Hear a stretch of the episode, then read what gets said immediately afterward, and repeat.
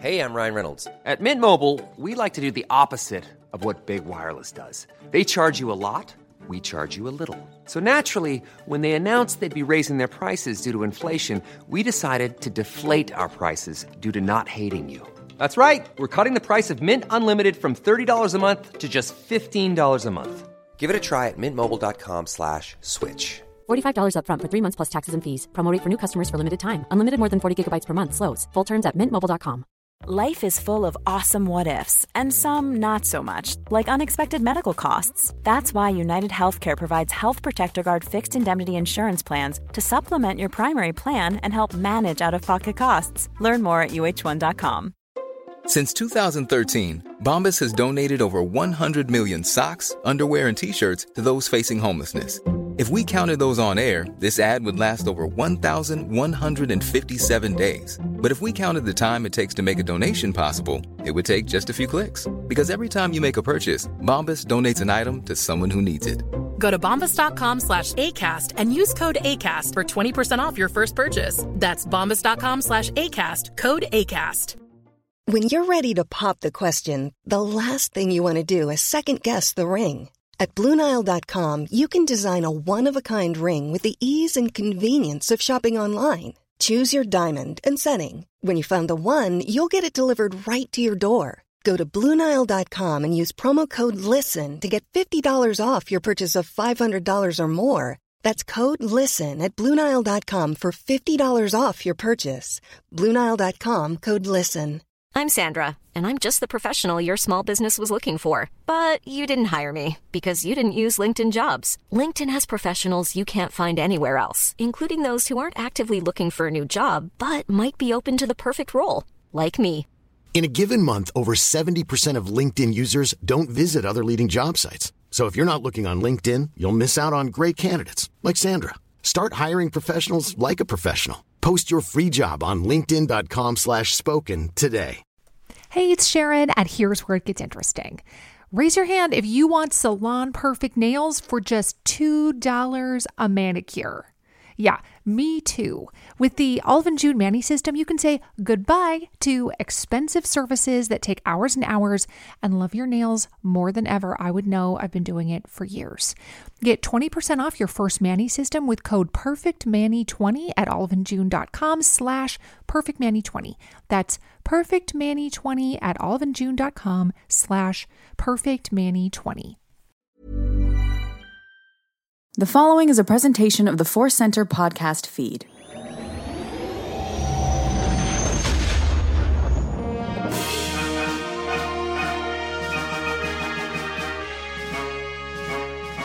From the center of the galaxy, this is the Force Center podcast feed, and this particular episode is the Book of Boba Fett report. I'm Joseph Scrimshaw.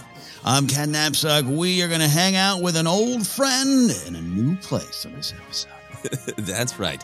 The Book of Boba Fett, Chapter 5, is basically the title of it could have been, and the sub book of The Mandalorian, Din Djarin. The actual title is Chapter 5 Return of the Mandalorian. Written, of course, by Jon Favreau and directed by Bryce Dallas Howard.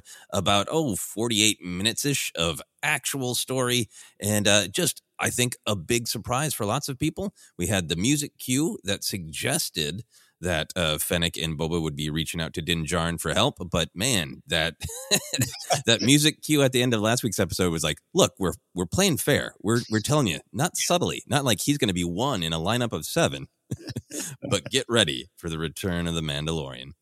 We always like to set the scene uh, for our viewing. Did you have your normal midnight viewing with your partner? How'd that go? Well, a little bit later, there was a, there was a delay, and uh, it was uh, about twelve oh five, and and and we ended up watching about twelve thirty, right? So it was a late night. Um, but about twelve oh five, I was just kind of relaxing, trying to find the force. Like I was like I was an- antsy, ready to like press play. So I just was still kind of maybe playing some video games, and I did that thing where I started to reach for my phone, just like eh, eh, and I I gotta put I gotta put the phone away from me. I'm gonna just absolutely accidentally stumble onto someone going, "Oh my god!" And then Cad Bane showed up with a birthday cake, and Bossk was there, and Annie M was there, and I just like burst out of the birthday cake. yeah. Uh, so that was the big challenge to finally sit down and watch it, and uh, uh, and uh, both um, Grace and I, my my fiance, my partner, gosh, she just uh, she's a she's a fan of Menace kid. That was that was her first Star Wars film, and uh, she just flipped for so much in this episode, and, and, it was fun for her, fun for me to watch her, her go through that, and then uh, fun for me as well. Yeah, I, I had my normal kind of midnight viewing. I didn't nap. I, I tweeted a picture of Dooku in his exquisite pajamas that I uh, screen capped. I took from one of our Clone Wars reviews where he's just chilling with no blanket. He's so powerful, he doesn't need a blanket, uh, and it really kind of captured the mood for me of like, okay, at about ten thirty, I'm tired, and it's just like ninety minutes, ninety minutes. Uh, so yeah, as always, my my wife goes to bed, and then we watch it together the next night. And when my, my wife was going to bed, I was like, I will try not to make noises. I know I yelled pretty loud when the uh, the LEP, the rabbit droid, showed up last week, and she was like, I love it when I hear faint screams. uh, so yeah, so I let it rip a couple times, uh, a couple uh, yelps of joy and surprise and and fun in this episode. So that was really really great. Mm-hmm. I also go through. Uh, I've mentioned before on the podcast that uh, I got a Boba Fett action figure right on my coffee table, and I turn him around to watch his show. And about halfway through, I'm like, "Oh man, sorry, Boba." and I I have a Din Djarin action figure uh, with Grogu right next to Boba, so I was like, "Oh, um, I will turn him around to watch with Boba because clearly this is Din's episode. it is, uh, yeah. A lot of people saying an interlude in the Book of Boba Fett, and I think that that's uh, appropriate there. But yeah, yeah, I yeah, I had that reaction. We'll talk to the overall picture, but yeah, the moment it starts and he's there, and I was like, oh, they're just going right to it. I was like, I just didn't realize that they no, they were really just going right to it. Yeah, absolutely. Well, let's dive into our overall reactions. Uh, and let's start with that. Were you at all bothered by the fact that this was uh, a a chapter of Din's story? Uh, did you expect it to like cut away at any point of like, cool, we're going to catch up with Din for a while, but now we're going to come to Boba? Uh, did you wrestle with that at all? I, I, wrestled with it in the sense of I, I just I miss Boba Fett. I, I, missed him. I miss Chris I miss Garsa Fwip. It's not a criticism of the episode. It's just I, I personally am so on board with the world they're building over there in that storyline, both past and, and present. That I, yeah, I kind of was like, oh, I guess I'll wait till next week to my new friend Boba, who I never really hung out with in high school, but now I'm friends with. Um, I did I, I did miss them in a way, but but I think I don't know why we just all been all of us, you, me, and listeners, been watching Star Wars for so long now. Uh, that the about two minutes into the episode, I was like, ah, this is just this is clearly going to be all Din, and uh, I'm I'm going to be here for the ride. Much like a lot of people I hear talking about too, uh, the Bad Batch going to spend a couple episodes with Hera and and young Hera and everything, and it's like you know what, that's part of a part of this bigger book, indeed, like everyone's saying, and and I just went along for the ride. Yeah, absolutely. I, I, I felt the same way. I definitely um I was so excited to see Boba Fett just grumble his way through an adventure, maybe a, a pet an exotic creature. Uh, I've really been loving the whole vibe and, and the performances uh, mm. from the main actors. So I was really excited to spend some time with Boba Fett. And then thrilled, hooted when it was uh, when it was Din. And then as the episode went on, I think I had a little bit of that, like, okay, just let it go because mm-hmm. I feel like what it was is like, okay, I, I came to this uh, show expecting a really delicious pizza, and instead I got really delicious pasta. like, still a delicious dish and very much related. So stop yeah. whining about the pizza and enjoy your pasta, uh, is what I said uh, to myself in our endless food analogies. Force center and food together again. Yeah, and and and, and uh, if you're a giant Boba Fett fan and and you, are a little bummed that you didn't get a little bit of Boba Fett, I totally get you. I'm, I'm there with you on that. But this is clearly a, a big bigger journey we're on together, and I do think it, it's so f- fed into the themes. Uh, of of the series overall, uh, that, that, that it's uh, it, there's a lot there, but you know, Boba Boba Fett will be there for us. Yeah, absolutely. The pizza pizza Fett will be back. Um, yeah, and I think the reason that I also was really enjoying it was it didn't just feel like, you know, a backdoor pilot for season three of Mandalorian. Mm. It, it, raises lots of interesting questions about the shape of this story, but I feel like the the groundwork was laid honestly by having some imagery that's explicitly from the Mandalorian, right? Those uh, stormtrooper helmets, seeing uh, Peli uh, walk by with the pit droids, uh, obviously moments that are from Mandalorian that we saw in the flashback with uh, with Fennec, right? It's mm-hmm. there's been a lot of uh, clues that like, look, these are really connected shows. It's not just that they have been in each other's shows and that they know each other. That this is a part of this kind of Mandoverse, uh, for lack of a of a different term. And I thought it was great that it moved ahead, not necessarily the immediate Boba Fett story, but it moved ahead the big picture plot of the Mandoverse a ton, making a lot of uh, canon things that had been, or sort of lore, past story things that had been talked around the edges, making them explicit, making it crystal clear. And biggest thing for me, and one of the things I loved most about this episode, is I felt like there are similarities, there are thematic connections in the journey that Din and Boba are going on. And this episode felt to me like it was saying, like, yes, we know. yeah. And that's why that's why this is one story. These are two warriors mm-hmm. who are struggling to go through change and they value being warriors, they value being hunters, but they want to be something different. And I feel like those comparisons were made concrete in this episode. Yeah, to sync them all up. Uh, indeed. Yeah. And look, overall, this was just such a fun experience as a Star Wars fan and a viewer. This was, uh, you and I were talking off air. This episode could be called Deep and Silly.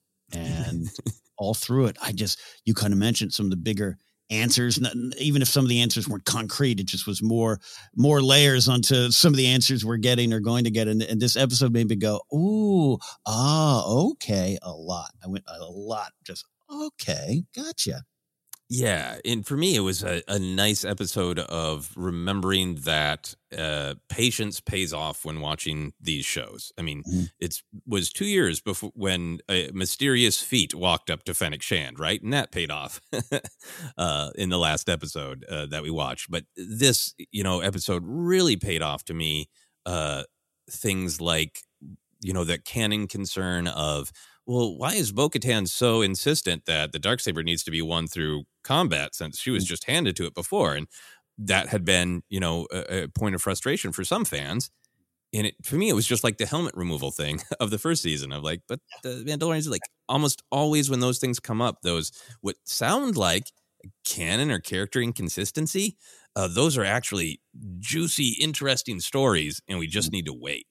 Yeah, yeah, uh, not quite a side mission in a video game, but just like uh, you know, you'll get that later on. You'll pick that back up. We're building, we're building, and I, I, I still think this. Uh, all these episodes stand up on their on their own. I, it, it's not they're not completely reliant. This episode, you, you talk talk about being a backdoor pilot.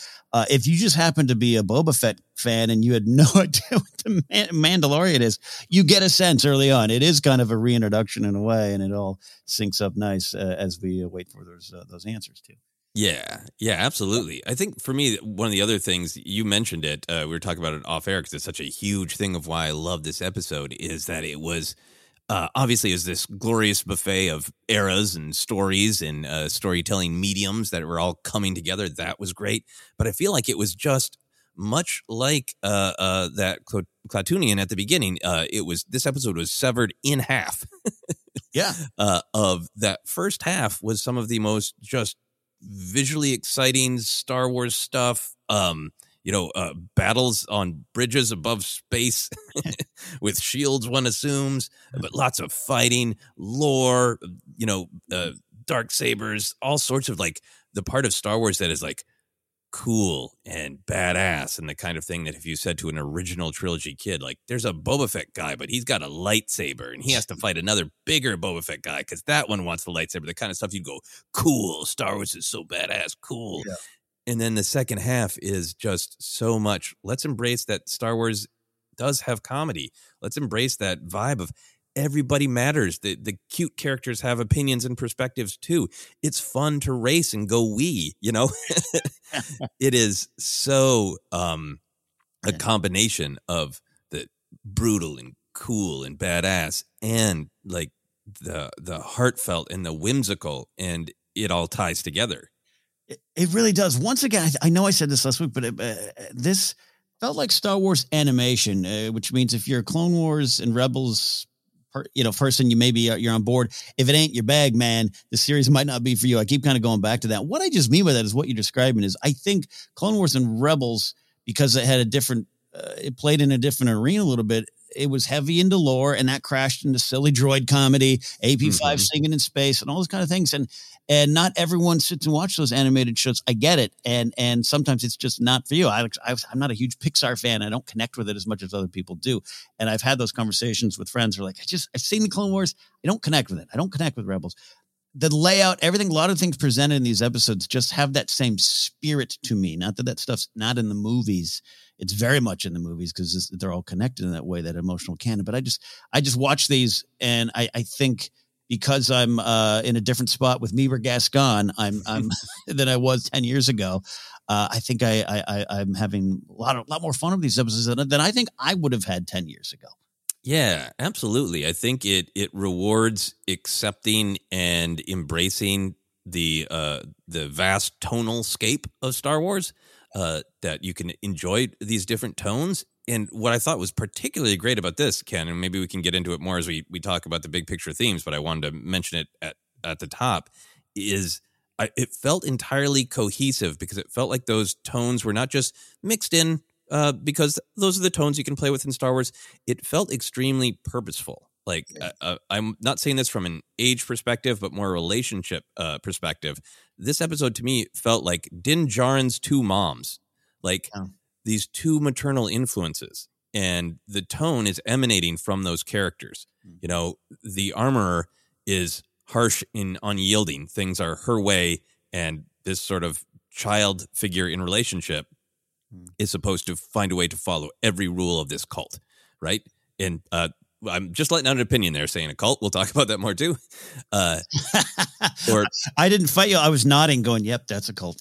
yeah, if, substitute another word so I can finish making my point. If you need to, dear listener, um, the this organization, this uh, faith, this structure, uh, that the armor is very firm in unyielding. Do it this way. This is the way.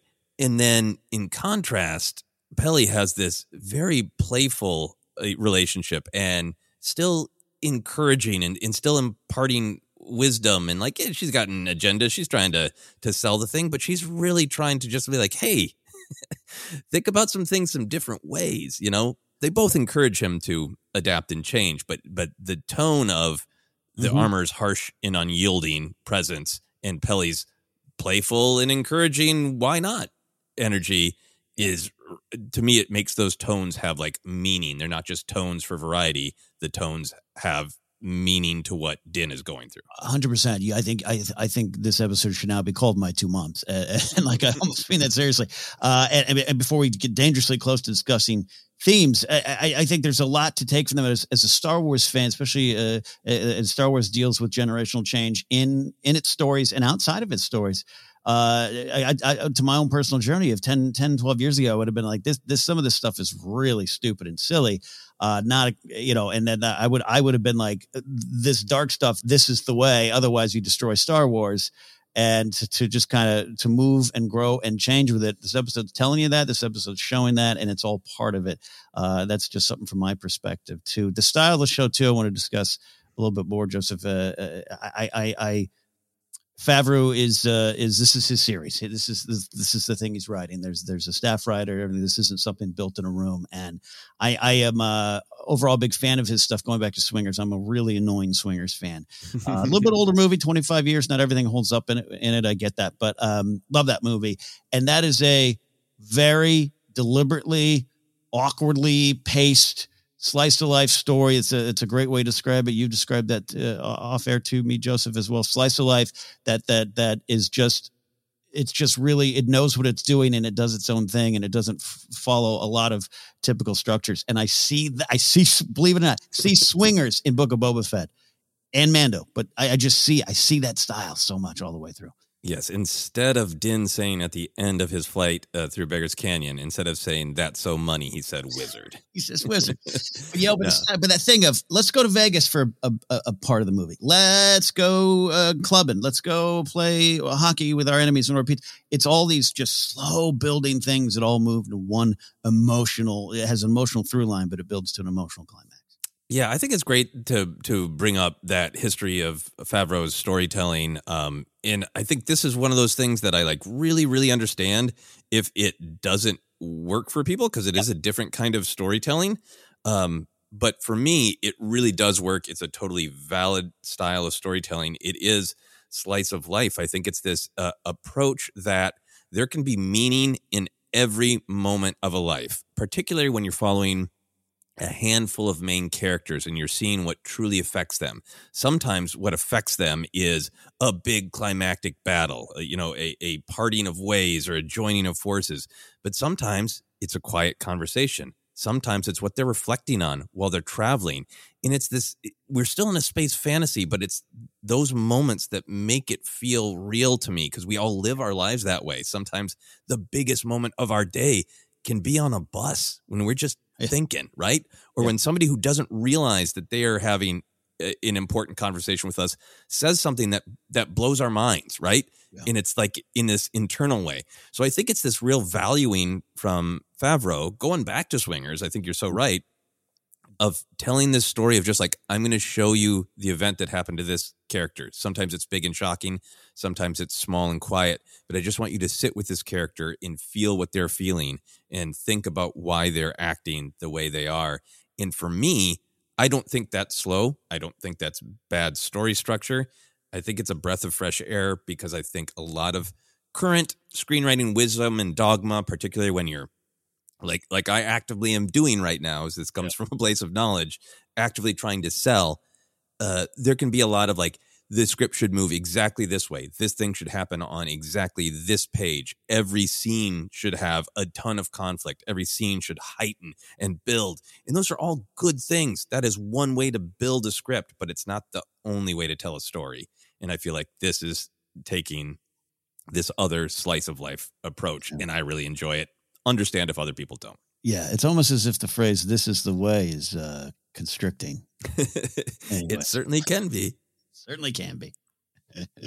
yeah, great. Uh, I'm really glad that you brought that up. I think it's a really fascinating thing to think about, as there are many opinions about this show, and I think that tone, that pacing, that storytelling style is a big part of the uh, divergent opinions on this. Mm-hmm. Yeah, yeah, and, and, and, look, yeah, if you're not if you're not there, you're not there. That's that's uh, that, that that ain't no problem. Yeah, exactly. So let's dive in then. We talked a lot about our overall reaction uh, to this episode and to the general style of storytelling, but let's dig into the big ideas, the themes, what's at stake in this particular chapter of the book of Boba Fett for you. Uh, it's so funny. You know, we I uh, add on to the previous notes right from last week, and, and so last mm-hmm. week's themes of together versus alone, don't find change, find your place in change, fighting for something, which were the way I I, I took the, took the uh, themes uh, from last week. Um, I almost was like, I almost don't want to erase them because they're all there. But now Din's journey. Um, so in that place, I, I just going. I, I, always love listening, uh, li- listing the titles here of my themes, and we'll dive on in here, Joseph. But uh, loss of place, loss of family, loss of purpose. Um, I mean, literally, the first line is "You looked lost." you look lost. Like literally, the first line of this. Uh, yeah. This episode, uh, growth, change, and building new from old uh, is important to me. But I love, but the the my two moms thing. This this is that section, right? And and the way you approach growth and the way you approach uh, uh, change and and uh, building. And what's important to me is the, so much going back to the loss of place and loss of purpose. Din is someone who went on this wonderful journey and got to a new place, and then that journey changed dramatically. And to feel kind of adrift after that is so realistic to me and such a powerful theme. Uh, final one, little one I'll toss in is uh, honor begets honor, which is just uh, I think a nice way of saying um, it's the art of building up versus destroying, and also a little bit of, of uh, how and why you wield blades, and weapons. oh yeah, no, I think the the the fact that uh, both his moms are trying to help him master something new, and he is grumbly and stubborn about it. That's a huge connection too. Of can you master the dark saber? Uh, can you accept a starfighter? yeah, can you master a starfighter? Even down to having you know very very similar lines of instruction about uh, how to embrace that. Mm-hmm. Um, yeah, I love everything that you're saying. I think for me, the big idea was struggling toward change. Yeah. Um, and this is where I, I really liked right away that it just went in your head, even if you didn't, if you're not being deep and analytical, you like, you know, well, he just went on this journey where he was changed, where he, he, uh, you know, adjusted his creed. He took off his helmet to connect this, this, uh, you know, young creature, this young 50 year old creature. now what? And it's just that he is trying to go back to what he knew. And it immediately ties it to the journey we've been watching Boba Fett go on of like I am trying to change something. Mm-hmm. And I think Din is in the process of being changed, but he is not entirely accepting it yet, right?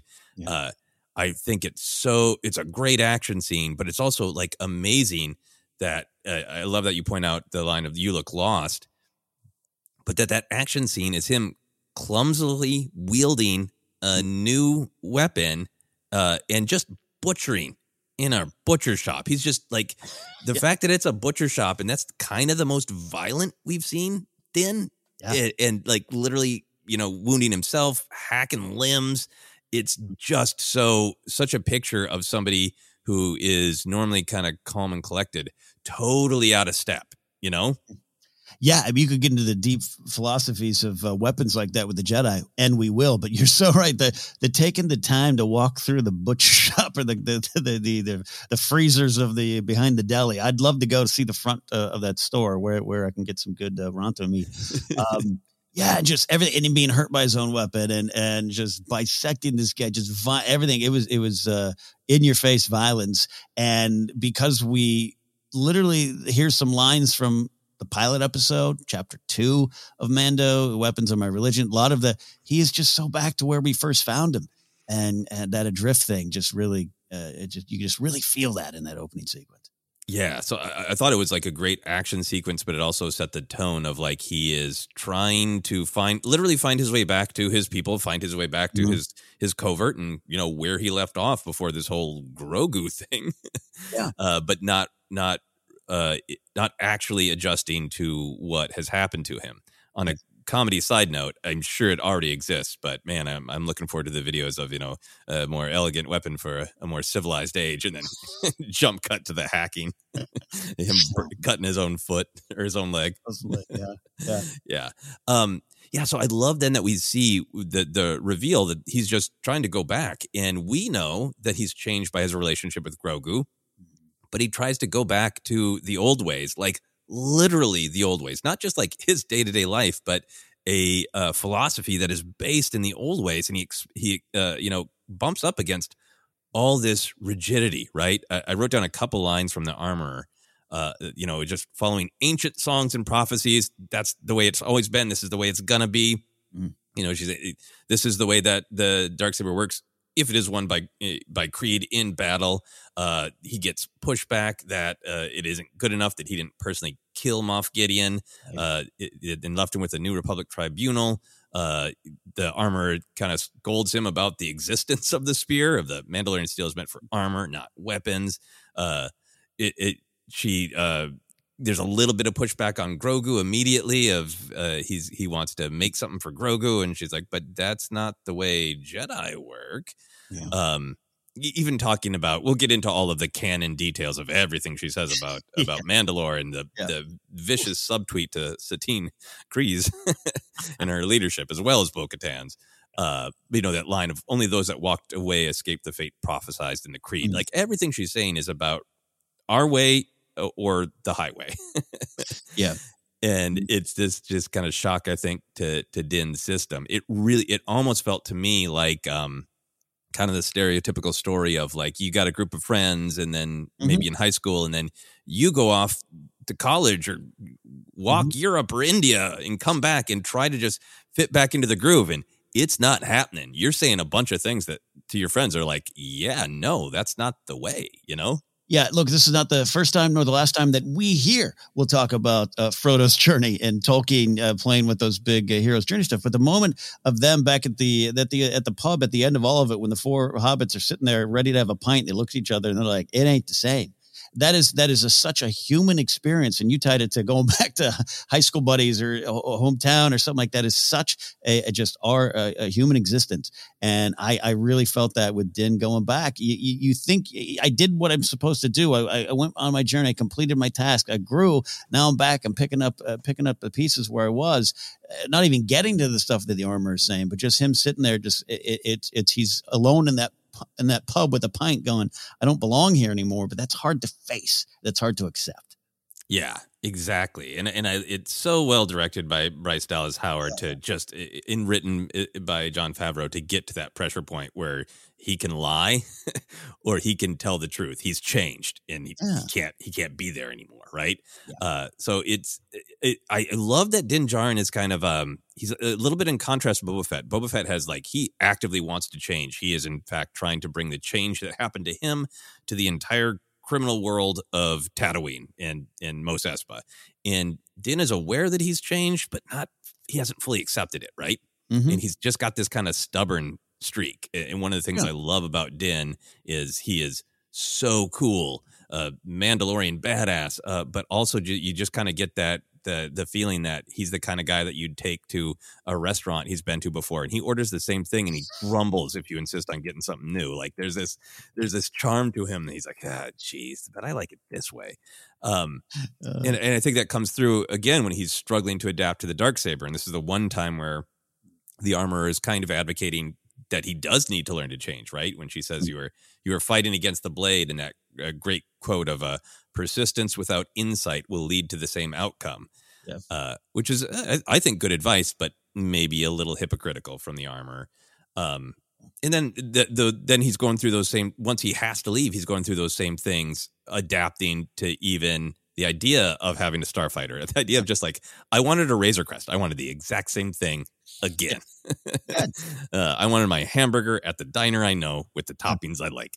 Uh, and that I, that journey then with Peli really convinces him to try something new and has that very similar line to the armor where uh, Peli says you're used to a gunship but she's a starfighter. Fly her like one. It's it's just a great mirror of you know this is a different weapon fight like you're using the weapon that you're using Right. Yeah. hundred percent. hundred percent. And I saw that, you know, other than just the, uh, you know, I'm staring at my N1 Starfighter uh, on display on my uh, shelf right in front of me here. I love the N1 Starfighter. Other than just the fun of seeing that, for him to say it's a pile of junk, but it really is something that was once hand constructed, built with great purpose, and it was lost, and now it's found, and that's kind of where he is at that point. In con- contrast to what you're saying with the the dark saber and the training from the armor, which is darkly themed and and I I see the armor trying to uh, you know uh, impede a lot of his forward momentum and growth as as well as uh, maybe protecting herself in her way too. It's so fascinating.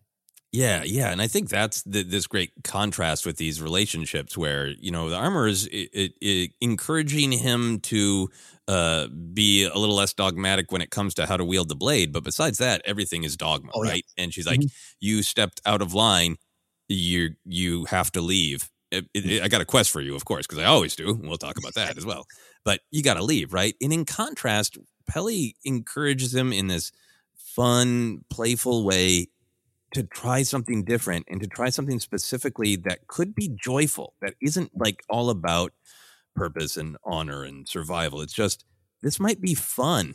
Try something different. And he's rewarded by joy and he allows himself to change. He allows himself to enjoy that ship instead of just grumbling that it's not a Razor Crest. Yeah. And it builds to you know a, a, line that some people in Star Wars love, and so, a line that some people have made fun of for decades now, and it is just laden with meaning to me now. When he says "wizard," he allowed himself to change. He got some joy.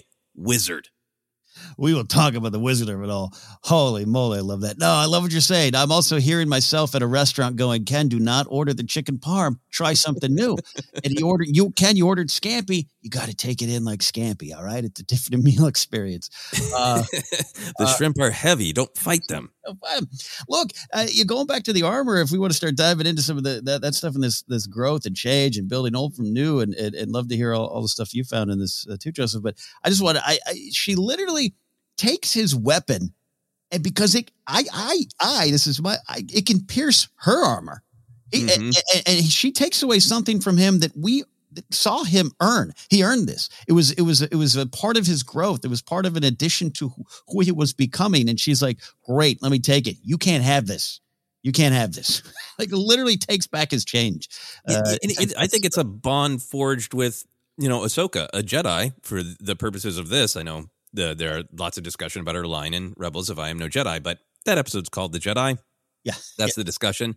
Uh, in theory, enemies of the Mandalorians, right? Yeah. Uh, but he made a bond with her, and I think the spear is also a a symbol of that. Right. Yeah. Absolutely. Yeah, I, I think this uh this this uh what you're picking out and all the imagery of things being broken down and reforged is, is really great and spot on. And yeah, what's happening to the the spear and what's happening to the ship is really got some great rhythm to what's happening to Din and what's happening to to Boba Fett and what he's trying to pass on to other people. this ability to change. Yeah, and I, lo- and I love. Yeah, I love that too. Like, did you go make a new friend? No, no, I'm going to break that bond. is this a friendship bracelet? Oh, those are not allowed. Although uh, I think that's what's being forged uh, for Grogu. Yes, Uh, we can yeah. talk about that as well. Um, yeah, w- what are some other thoughts that you have on on that big picture idea? Um, I just uh going with the the whole stuff of the armor too, just to see you. It starts getting into the lore. We'll, we'll try to separate that out as best we can. But I there was that line of, of her saying only those that walked the way uh, survived is what she's talking about, talking about the bigger picture. And I just take it as if you only stayed with with, with stay the same. If you only stay the same, if you only stay the same, that's how we survived. That's how we survived. And there's some hey, maybe some literal truth in that because they were on a moon and not on the main planet. I get that. Um, but I just to see him running up against that and and and and the building up uh, versus destroying. And we talk about light side versus dark side and, and how that manifests in so many different ways in Star Wars. I'm not saying the armor is a Sith. I'm not saying that, but just to see the energy around it, my perspective of the armor, and I think yours as well, just it just changed over the years. Still a cool char- character. Love Emily Swallow. Love the design, but this episode was it was it was like I was creeped out in a way. Like he, I just wanted him to run away, get away from there, get away from. No, I, I think that's the for my money that's the story being told, and I don't think in Star Wars it's very rare that that somebody's just a bad person. You know, like I I think some trauma happened to Palpatine, and he had some choices to make a better choice, and he didn't take them. But other than that, a lot of Star Wars is about uh, people and the choices they make and what they tell themselves about the choices. And yeah, I think the armor is a fascinating character who has lots of great things. Has you know um, the the power of tradition and and believes in uh, unity and in protecting Yeah. family. Unless they want to duel one another, then all bets are off. And the, that's a part of the philosophy that you know hasn't worked. But yeah, there's this image of her of not only is it this the sort of rigidity. This is the way. Uh, it's a dogma that cannot be questioned or adapted to. Maybe you can atone with a quest, as far as they go. Um, but yeah, she's she's. We'll talk about this more in the the canon and lore section. But yeah, she's actively pushing back against the leadership of uh, both Bo-Katan and Satine Kryze, where they said, "Hey, this constant conflict between Mandalorians and this perspective that uh, the only strength is combat and violence Mhm. is uh, destroying us. We have to try a new way, and everything that the armor is standing for is no opposite. Uh, Mhm. Strength is strength. It's armor. It's tradition. It's uh, fighting back. It's dueling. And where does that lead them? Hiding in various basements throughout the galaxy. You know, it there is a real thing about fear of the contrast between this is the way, hide in a basement, I will send you out on a mission or 2 Mhm. versus Peli going, take it out for a ride and him zipping through the stars, you know? hmm Yeah, when she's talking again, I know we keep saying we're teasing the lore talk, but but uh, the the meaning behind it, the why of some of this lore talk is so powerful. Just her, you you touched on it, Joseph, but just like her talking so bad about House Kryze. You said subtweet. That's beautiful. I love that modern description of it. But look, what is she saying? She goes, "Hey, they lost the way." And, and she's just going, see, they tried to change. See, see, it cost them. It cost us all. Don't change. Don't have a different point of view. Traditions are great. I'm all for traditions too. I'm a baseball fan. You know how many superstitious traditions I have? Like baseball. I get it, but like to have her sitting there just kind of be like pointing at a at a at a PowerPoint going, see, they tried to change. We all died, right? Not good, not good. Don't change. Stick here. Stick here. And you're so right. Then the, then the flip side, yeah, I don't know. Go fly. Data Jawa. Try something new. Data Jawa, why not? Yeah. And also just like for me that like uh I think traditions are absolutely great. Then but they also have to be questioned and go, why do we still do this? Should that tradition Mhm. evolve so that we can have the the the beauty and the connection of the past but also reflect that we're changing and evolving and that's natural. And it feels like that's what she isn't willing to do. Um, I don't think she's accurately assessing why the the Mandalorians fell.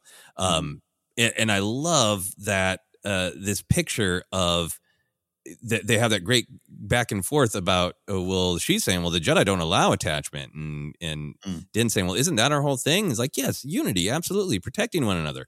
Also there are only three of us uh, left and i highly encourage the two of you to fight and maybe kill one another. Like that to me there's a little bit of that philosophy that like okay that that's great to have these traditions of unity but if you also have this tradition of everything is a, a zero sum win lose duel to the death um that's that's a dangerous uh, form of unity I, I yeah, I need a T-shirt to finally just so I can say it every week. But light side builds, dark side destroys, and, and it shows up in so many different ways.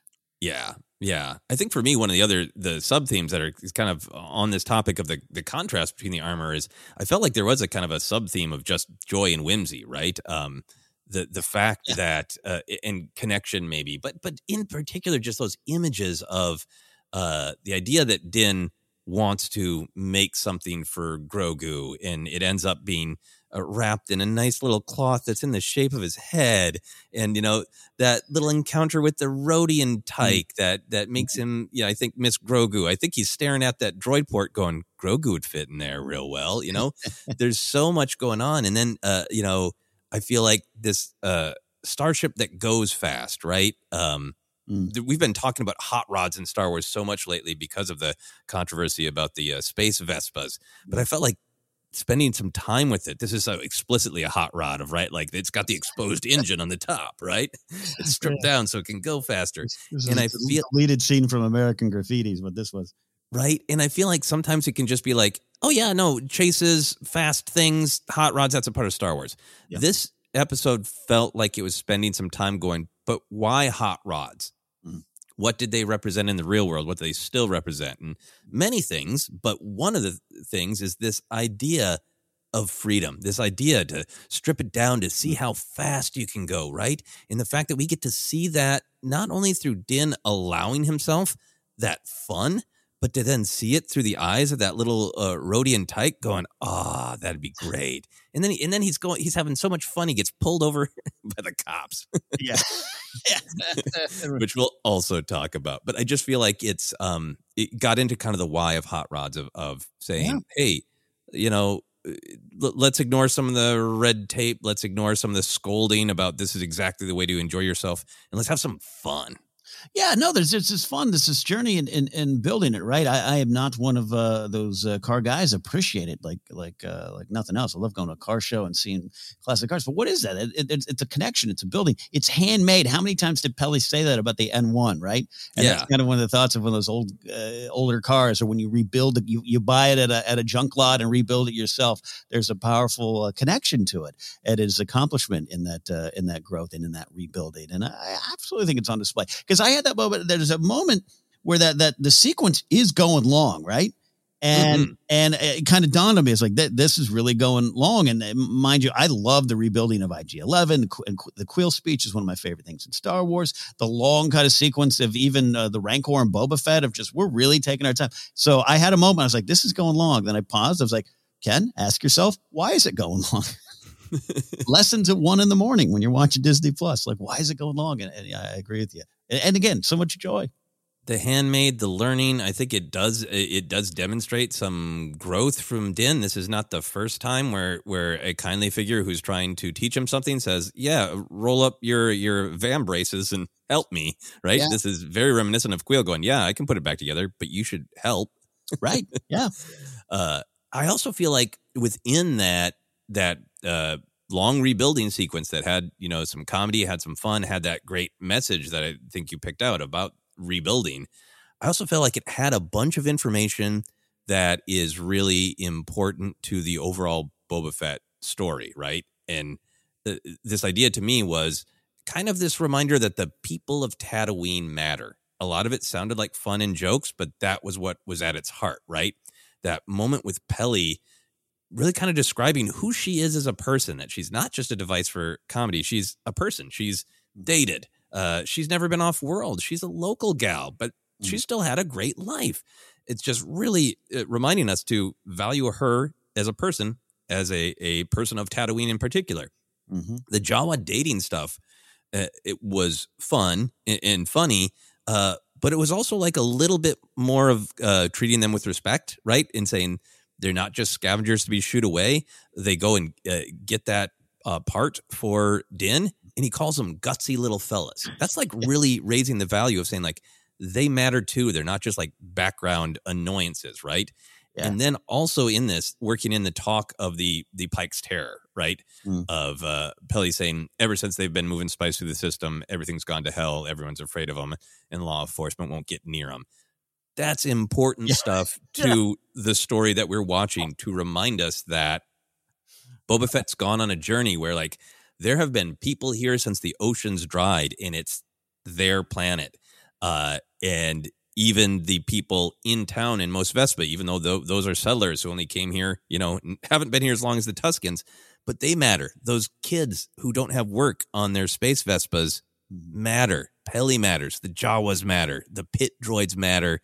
Everybody matters. And that's what Boba Fett is going to be fighting for it's it's a it's the not a throwaway line at all, right? It is it is a uh, continued on Boba Fett, you know, right, right. Says, yeah, w- one of my favorite lines of hers is Tatooine is a garden of many bounties, and I uh, said this before. I'll say it again. Uh, I absolutely love when we go visit Tatooine, and I love learning more about it because to me it represents every st- start of a journey. It represents every small town or or a corner where you just kind of don't feel connected to the bigger picture, and, and you want to find yourself there and, and it's big and it's got so many stories to tell and it, and it feels like home because it's Star Wars in a lot of ways uh, for Star Wars fans, right? It's, it's home. It's where we're, where we all began kind of. Um, that's whether you're in Phantom Menace or New Hope. Uh, we spent a lot of time there and for her to say Tatooine is a garden, garden of many bounties uh, was a good uh, topic sentence for me.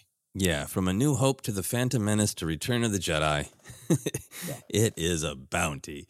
Um, last big idea for me that I thought was really interesting, Ken, was just kind of this uh, idea of uh, these hunters who are on personal missions now, right? Mm-hmm. Like the the whole one of the large points of this uh, show, I think, the Book of Boba Fett, is that Boba Fett doesn't want to be a hunter anymore. He doesn't want to be a hired gun. He wants to choose his battles. He wants to take control, right?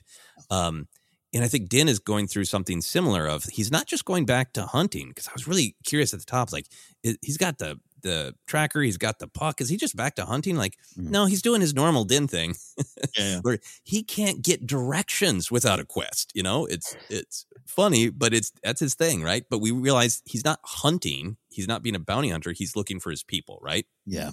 Yeah. And he goes through kind of a, a, similar thing with Boba Fett, everybody keeps trying to, in different ways, bounce Boba Fett back down to a hunter. Right? Uh, the mayor tries to give him money. Uh, the the watermonger Lortha Peel tries to kind of manipulate him into just getting rid of those kids for him, like a mm. bounty hunter. Uh, and that Ishi Tib, the gangster at the beginning, kind of tries to keep him in the hunter box too. Of like, sit down, have dinner. We have other jobs for you. Yeah. Uh, but Din is on a personal mission to find his people, and then once that is not going the way he wants, he's uh, back on this mission to like I want to go connect with with Grogu and make sure that he's okay. And by the end of uh, this adventure, when Fennec approaches him and offers him money to help Boba Fett, uh, there's this great moment where he says, uh, "Tell him it's on the house." Mm. Everything we've seen with with Din Djarin, his life has been extremely transactional he still can't yeah. get just basic uh, directions uh, to where elevators are without killing five guys for somebody else. Everything's a quest. He can't get out of the bed without a quest, right? Mm. His whole life has been transactional. And then when Fennec offers him a transaction, he's like, no, it's on the house. This is personal. I will do it out of choice and friendship. Mm. And that journey is really mirroring what's going on with Boba Fett. Absolutely, and I love the the the use of uh, of uh, Republic or New Republic credits all the way through this. Like even in the beginning, I have no right to that. Take that money. Yeah, yeah. You, oh, that's such a great scene. Yeah, yeah. Just, it's not mine. I'm not here for it. Yeah, you're so right to point it out. And, and I think that connects a little bit. The or I put this as a, I guess you could say a sub theme, or it's a uh, uh, theme we're going to see explore more. But it's a it's a big Star Wars theme. Of I, I just jokingly said honor begets honor, but But uh, there's this that that moment is with the Nikto crew with the with the butchers versus do me the honor of letting me pass. Give me this honor. I'll give you the honor of those credits that aren't mine. That's a smaller version of it here. But what's at play here with this? We talked about Boba Fett when he comes back. When he came back, uh, we were all like, "Look, Boba Fett is he's Boba Fett, but he's got the, a code, right? We haven't really Yeah. seen that before. Well, we did kind of see ex- explored with Hondo and Aurra Sing and all that stuff in the Clone Wars and the code of Jango. To see it now of of of this exchange of this code, this honor, and how uh, you you keep seeing it with with Boba Fett, right? From the the Gamorreans on up here, I give you mercy, uh, you give me something back. Uh, I ask for this, I give you I give you respect, I give you honor, you can give me it back. And just to see it pay off, it's paying off for Boba Fett. Of of of they had that exchange in Mando season two, and I think that's part of the exchange too, and and, and puts uh, Mando in a different spot. You're right, it, it ain't no job anymore. It, it is an honor and a duty and part of my journey forward. Yeah, so like I, I think that's a really great connection to Boba Fett, and it's just it's the great part of Din's growth of we kind of still don't know what does he want to do, who does he want to be, because he's on missions, he's on quests, but it's all personal right now. Yeah, yeah. Uh, how any other thoughts on this specific episode before we talk about how these themes reflect a larger Star Wars storytelling? I mean, uh, itching for some lore later on, but absolutely, let's get into the bigger themes. Bigger Yeah. So, how do you feel like it, this uh, episode reflected the larger story, morality, perspective of Star Wars? What other themes did it tap into for you? I think for the big stuff in Star Wars, I went to one in particular and spent probably more time than I should have going back and watching uh, the Dark Trials of the Dark Saber this morning. Mm. And uh, again, we'll tie into lore, but I, I just uh, it, Star Wars does ask that question, and you and I talk about a lot, lot of uh, you know how you fight, how do you fight, why do you fight. This one even getting down to why do you wield a weapon, and and this mirror image kind of scene and sequence with the training of the dark saber and looking at Kanan and, and Sabine, and then looking at the armor and and uh, Din here. Uh, it, it's it's it's very similar, and, and you're right. This is one of the things where where armor is saying some things where you could go, yeah, yeah, yeah, no, no, she's right, she's right, and and you see it, but just um, I loved watching Sabine get, get get done. There's so much going on with Sabine and her trauma and facing a lot of that stuff, but everything he, she's being taught by Kanan is to connect to the blade, is to feel it. And, and she says uh, it's heavy, and then it gets lighter. So training goes on, and he's teaching her defensive moves, and he's teaching her uh, a, a different philosophy. And the armor is like, "Well, you're fighting the blade. You need to fight your opponent."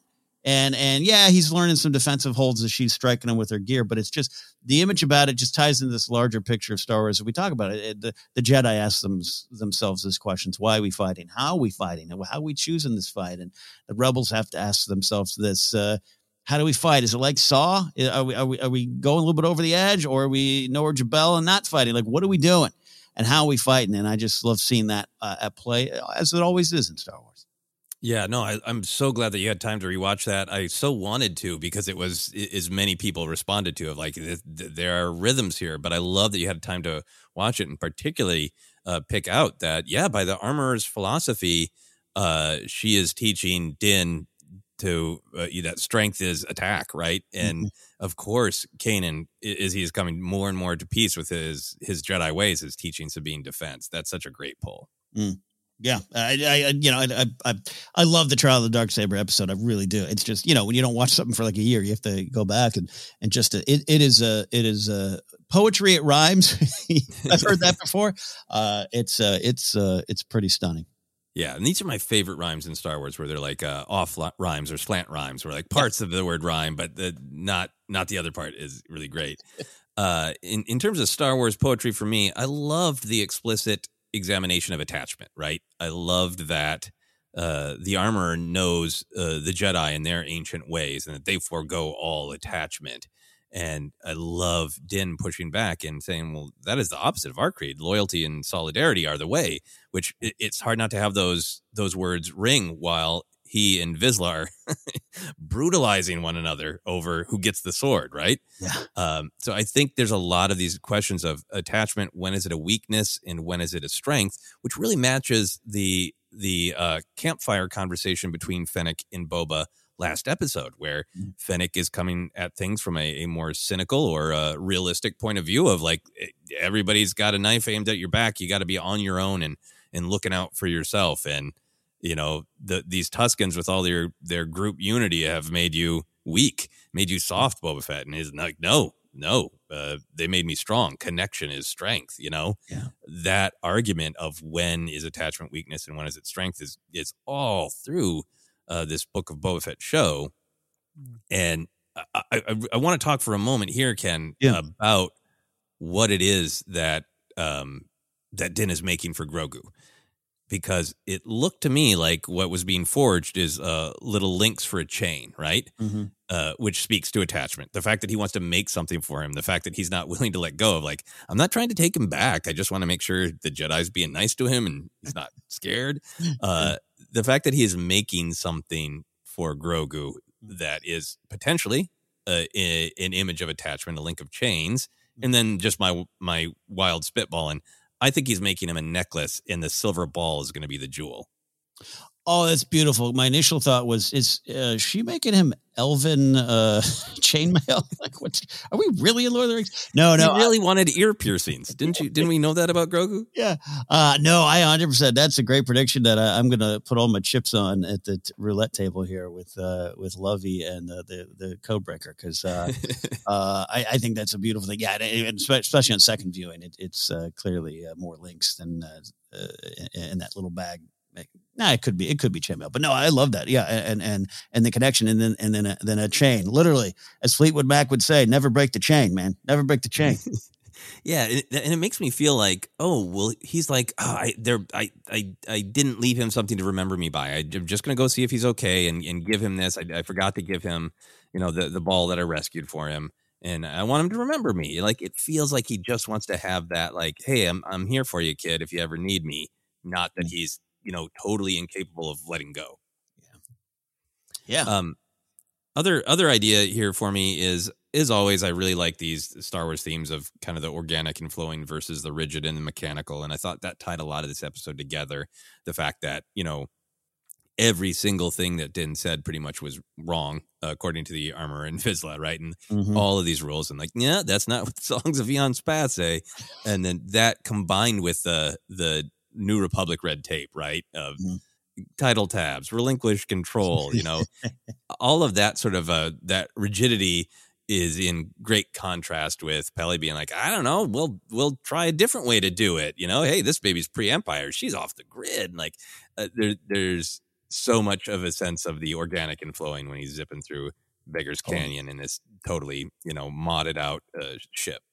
Yeah, uh, exchange is great. We'll talk about uh, my man Carson Tevis showing back up again. But even then, he, there that's there. He's trying to do a little bit of an honor exchange, right? Uh, let's go. And by the way, your voice is familiar. You want to talk? No, okay. Boom. There he goes. I love that. Yeah, yeah, no, I don't think Carson's trying to bust him. I think Carson's trying to figure out what's going on on the outer rim. But we Yeah. will definitely chat about that. Any other big picture thoughts on that? Uh, no, no, love it. Uh, it- just this episode had so much, so many layers going on. Just what made it so uh, so fun, and I just love uh, some of the um, the themes, kind of helping um, clarify, uh, give more information, and maybe even reframe some of the stuff you saw before, particularly with the armor and and Paz. Like when Paz asked, just uh, did like, did you kill him about Moff Gideon? It's just like you just see so much of uh, what's at play, the larger picture there. It really is. Did you do it the way? Yeah. Um, and I, yeah, that's such a great conversation too, because Din is like, well, yeah, I mean, I gave him to a New Republic tribunal, and you, they're, they'll probably kill him. Like, isn't that good enough? No. yeah, and the the armor going, we shall see.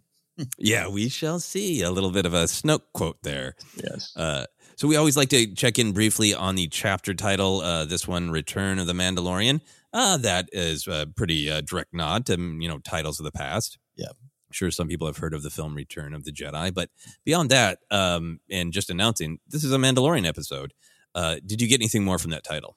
I mean, yeah, you you get it's it's self explanatory. Literally, just saying uh, when that when the title popped up, I was like, oh yeah, uh, they're, again they're going for it.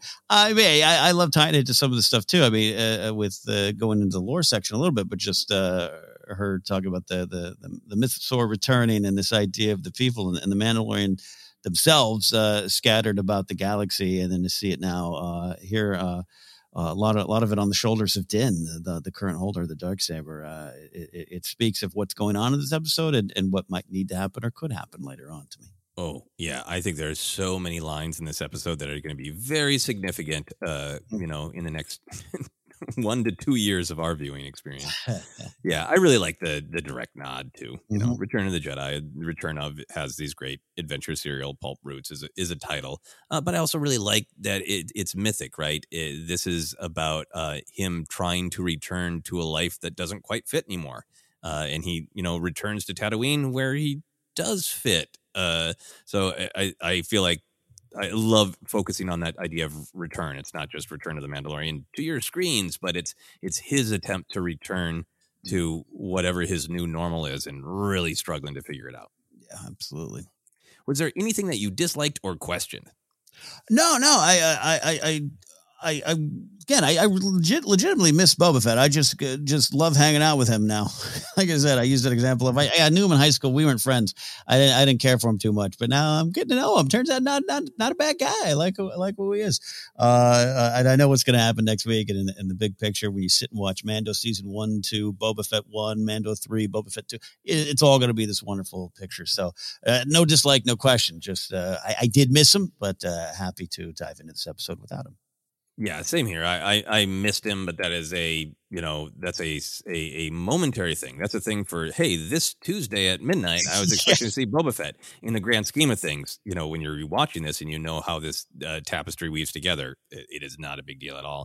Uh, only minor thing for me, and this has happened a couple times uh, with Peli, is I, I've come to really like uh, Peli's comedy, and and the performance has always been great. Every once in a while, the music goes a little hard for me in terms of telling me it's comedy. this is Ah. this is just a pedantic comedy taste for me of like I trust the dialogue and the performers. I don't need the music to go too heavy to let me know it's a comedy. Uh, I, would- agree with that there, but uh, yeah, yeah. My journey with Peli's been an interesting one, and it's in a good spot now. Yeah, and the music's great. Even even the when the music letting us know something light and fun is happening, it's Yeah. still great music. Eh, It's just a, a, a little personal taste thing of mine.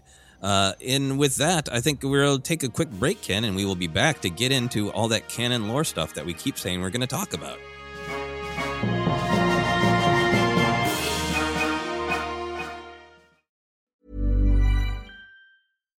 One size fits all seemed like a good idea for clothes Nice dress. Uh, it's a it's a t-shirt. until you tried it on.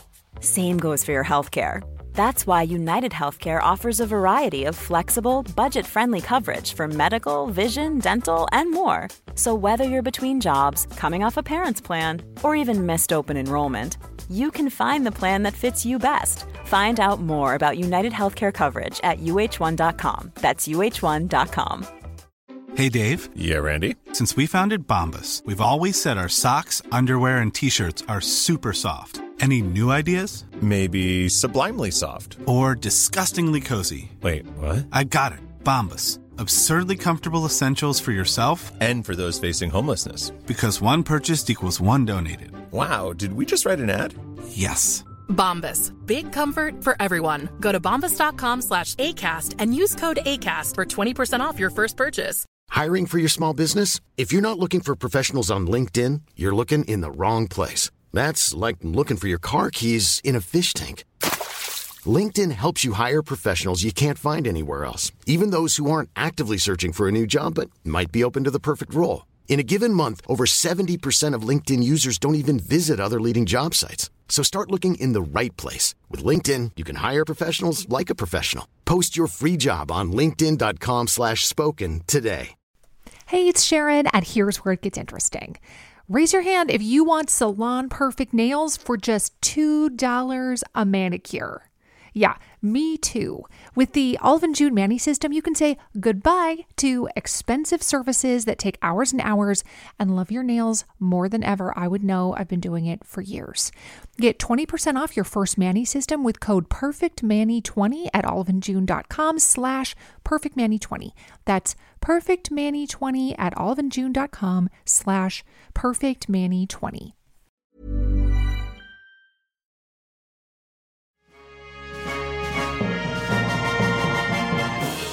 And we are back to continue our discussion of the Book of Boba Fett, Chapter 5 Return of the Mandalorian. Uh, one of the really exciting things about this episode, Ken, was it had a ton of uh, connections, building blocks, clarifications for canon and lore. It connected to uh, multiple animated series, uh, video games, all sorts of stuff. Uh, so I want to start with uh, the Great Purge, right? Yeah. Um, this is something that we have talked about uh, on the show, uh, th- that the show has talked about, and there's even been some like confusion about, well, is, is this something that happened immediately after uh, the the old Republic became the Empire, just as it was seizing, helping to seize Mandalore, right? Right. Uh, or is this something that happened later? These two different events, and I always thought it was kind of a later event, and I Mm. was really happy for this total clarity that this is something that the Great Purge, uh, the Night of a Thousand Tears, is something that happened in the Imperial era, post Bo Katan's appearance and takeover of leadership that we see in Rebels. Uh, so there's that that big idea of when it is, what it is, but then the thrill of physically seeing it. Uh, tie bombers, uh, KX security droids, uh, probe droids, utter horror and devastation. Uh, What were your thoughts on the Great Purge? Other than I start, I suddenly wanted to watch Terminator 2. Uh, loved it. Uh, no, no, to get the answers and get it clear, just have it just framed in this way, whether or not it's all the, all the facts are on the table. Uh, at this point, I don't trust the armor a lot, but, uh, you know, hey, uh, you know, House, House, uh, Kryze did this, uh, Bo-Katan got this, uh, dark saber and, and didn't really earn it. And because of that, see, look what happens in the empire. The interlopers, uh, got in between us all there. And, and to see that it's recent, to see that it is, uh, uh, and then already songs have been written about it, right? I guess. Uh, um, um, I, I really, Songs of decades recent? Yeah. yeah, songs of days last week, um, days of future past. Uh, yeah, no, I absolutely love love seeing it again. Talking about just connecting to Rebels and Clone Wars, it just really felt like I was watching uh, a continuation of those series and getting answers from even times back then.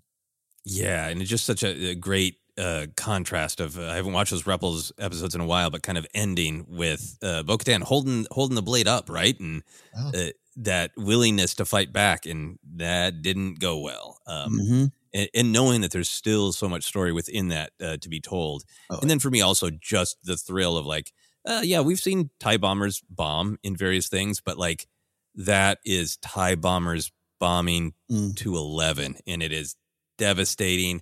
I, there's there's so much talk always about you know just the overwhelming uh, force of the empire, right? Just the sheer numbers, the volume of them, and we see that in lots of different ways. But anytime that we see that, I love it. So to just see all those bombers bombing away was brutal and cool. Yeah, yeah, right. Yeah, it's always that weird thing. That's why I still have that Imperial hat. Where it's like it's, they got the cool toys. I don't like what they do with them, but they do have cool toys. Uh, yeah, the and it, it was a great use of kind of a, a memory, a flashback, whatever you want to call it. I, I just uh, uh, love that, and it reminded me of when we first learned of uh, a lot of the stuff about the the dark saber in that Trials of the Dark Saber Rebels episode, where where uh, Fenn Rau is talking about it, and you kind of go to that animation. Just a good use of it there, and it, and it weaved in and out nicely into the story. Yeah, yeah. So uh, breaking up some of the, all this great stuff that was uh, talked about uh, between the armor and Din.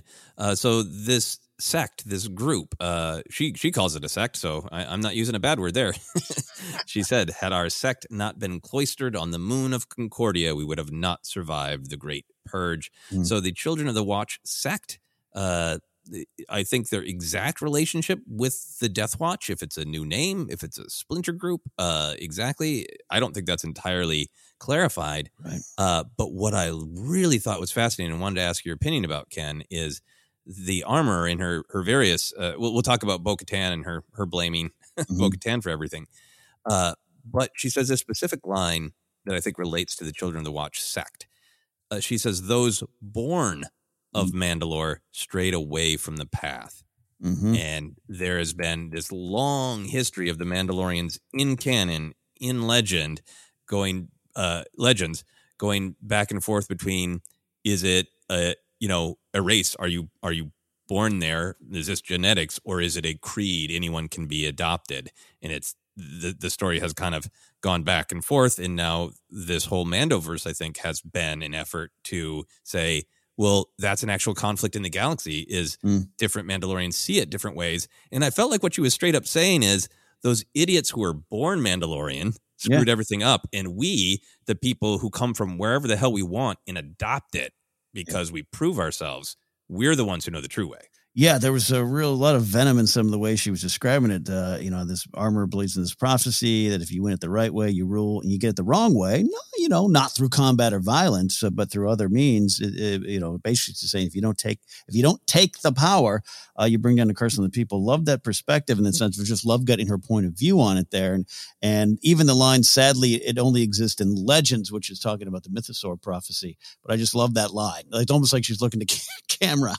Sadly, it only exists in legends. But Let's try to marry it. Let's take these two things and have fun with it. I think that's a good use of some of the EU and legend stuff that's out there and say, yeah, oh, the fans fighting about it. Yeah, it's because everyone's fighting here. Like you said, Joseph, it's an in world discussion. And then she spits out that phrase of just, he's claimed her, Bo Katan laid claim to Mandalore, uh, rule Mandalore based solely on blood. Uh, and the sword you profess. It was gifted to her, not by Creed. I just love the the dueling uh, ideologies there.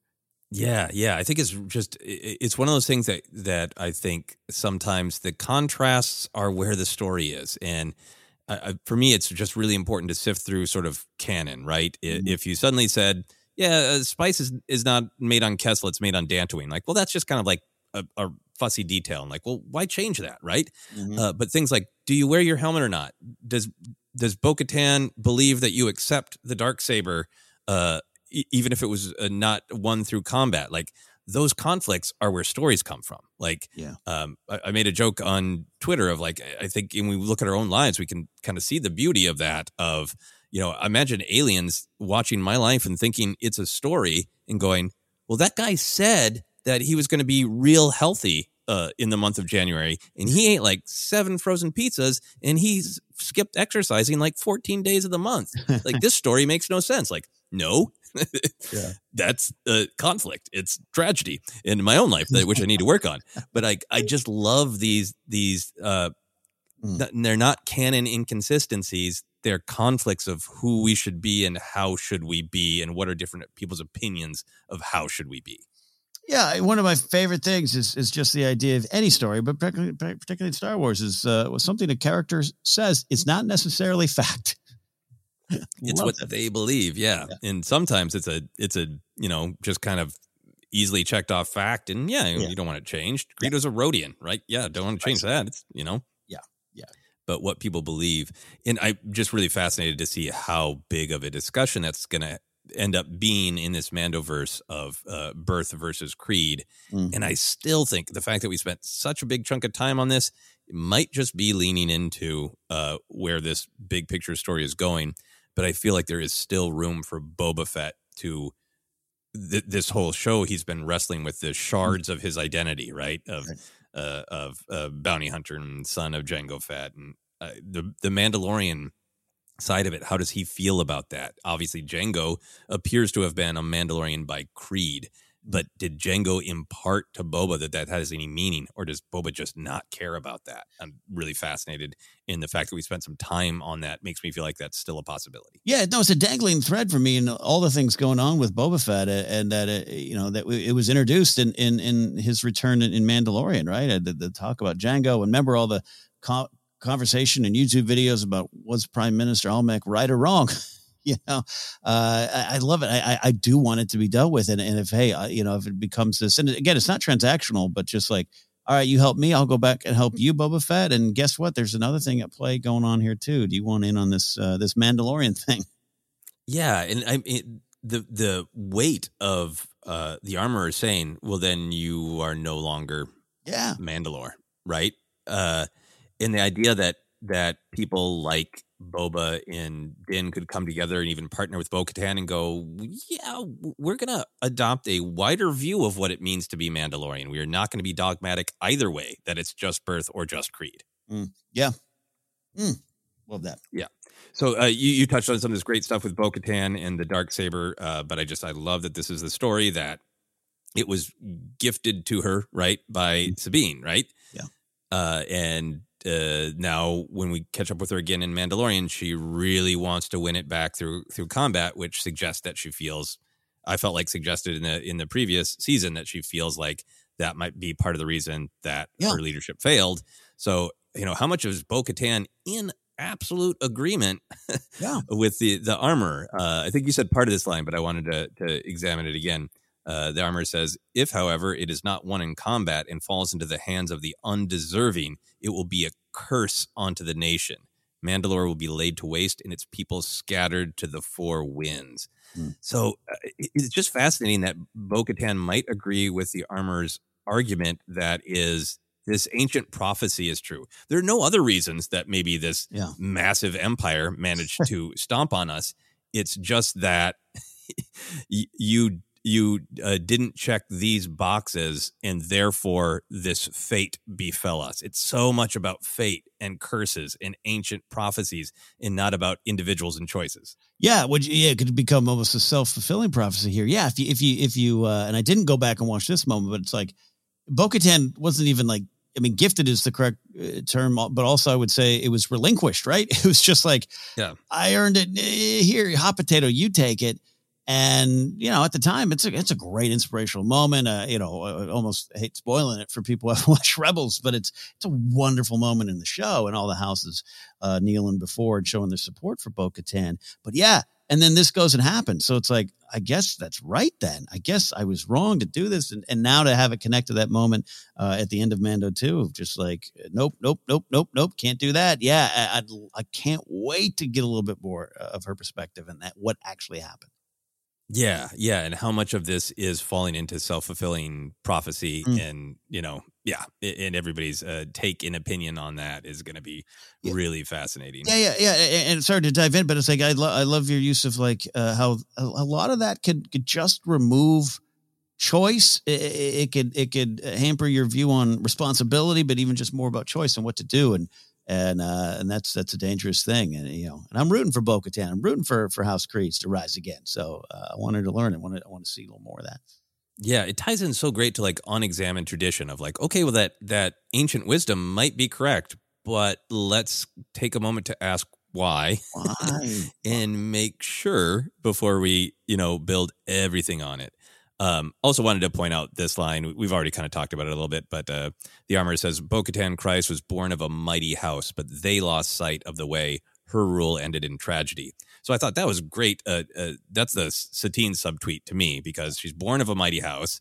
Her sister was ruler, uh, but they both of them lost sight of the way. And you know, this is really a, it goes to all these great Clone Wars episodes where we learn there's a massive Mandalorian civil war, and it's where Obi Wan met Satine, and then Satine is trying to rule in this different way, and then the Death Watch, which is it has some relationship to the Children of the Watch, uh, will not accept it. It's the warrior ways. It's it's all about uh, strength. If you want something, you take it. That is uh, what uh, Pre Vizsla spouts, right? So by her saying this, she is really aligning herself with, yeah, uh, working together, peace, uh, de-arming. Uh, th- that they lost sight of the way. Both of the Kryze sisters. Yeah, I'm telling you, it was it was a fun sequence after two years of, of of talking about a lot of this, and particularly talking about the armor. You and I've talked on air and off about this. Uh, you know, wonderful character, wonderful design, but also just what's going on there. And as more unfolds, I, I had a chill, some some some nerd chills, but also some scared chills, some frightened chills, some creeped out chills. Uh, I'll just say that of listening to her eh, because you're you're like, whoa, whoa, no, I was there because I was watching via TV show. I saw what Satine was trying to do. I saw the change that Bo Katan went through. And even you, Paz Vizsla, your old family member, pre Vizsla, not a good dude. Not a good dude. So to, to see it all and to see it just someone kind of translate all that into, uh, yeah, how House Kryze's uh, gone done messed up. I, I was like, oh, God, it was some of my favorite stuff in this episode because it was chilling to watch. Yeah, you you do want to go. Hey, hey, Paz, want to see some home video about what happened to your guy Pre Vizsla? Yeah. uh, where did he end up? Uh, what is the chain of ownership of the dark saber? Yeah, yeah, yeah. No, it's like a, it, the armor. It's like, are you being willfully ignorant about it? Are you, are you just taking it to manipulate uh, and and, and uh, use for your own power? Again, you're taking away a weapon because I thought in my mind, I'm like, you don't want that to stab you. So take it away from this guy. Uh, to get your tradition. So it's like it's she's she's a very interesting character in the short time uh, we get to spend with her.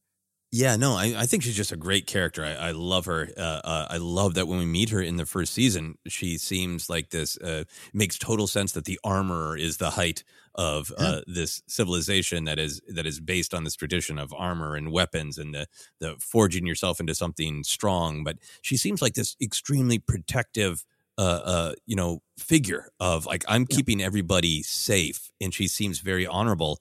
But then it tips into like, are you keeping people safe in, in a way that is about fear, a fear of change, a fear of exposure? There's so much fear and control, and control coming from fear going on with her. Yeah, yeah. Again, I your your your your uh, sitcom you've just pitched, My Two Moms, is just uh, it's wonderful though. It's wonderful, man, because it's just to see the to see the the light and the dark here play out in a and not in a literal way. No no Jedi and Sith involved here, but just to see it play out over and over again in this episode. Mm. Yeah.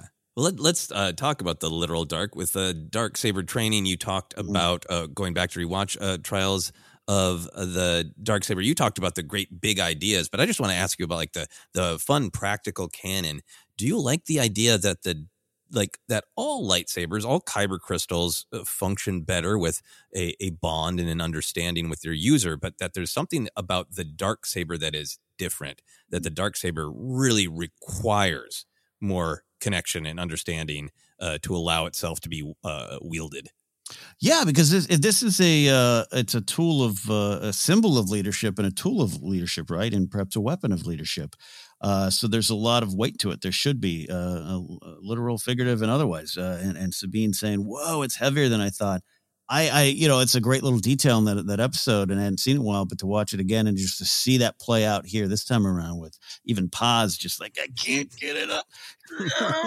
like I love that moment. Yeah. So the weapon should be it's it's a total, it's design, it's creation, and it being a singular blade, it's it's it it is a little bit different. It's not quite a lightsaber, you know. Yeah, that's the Kyber that called Tatar Vizsla.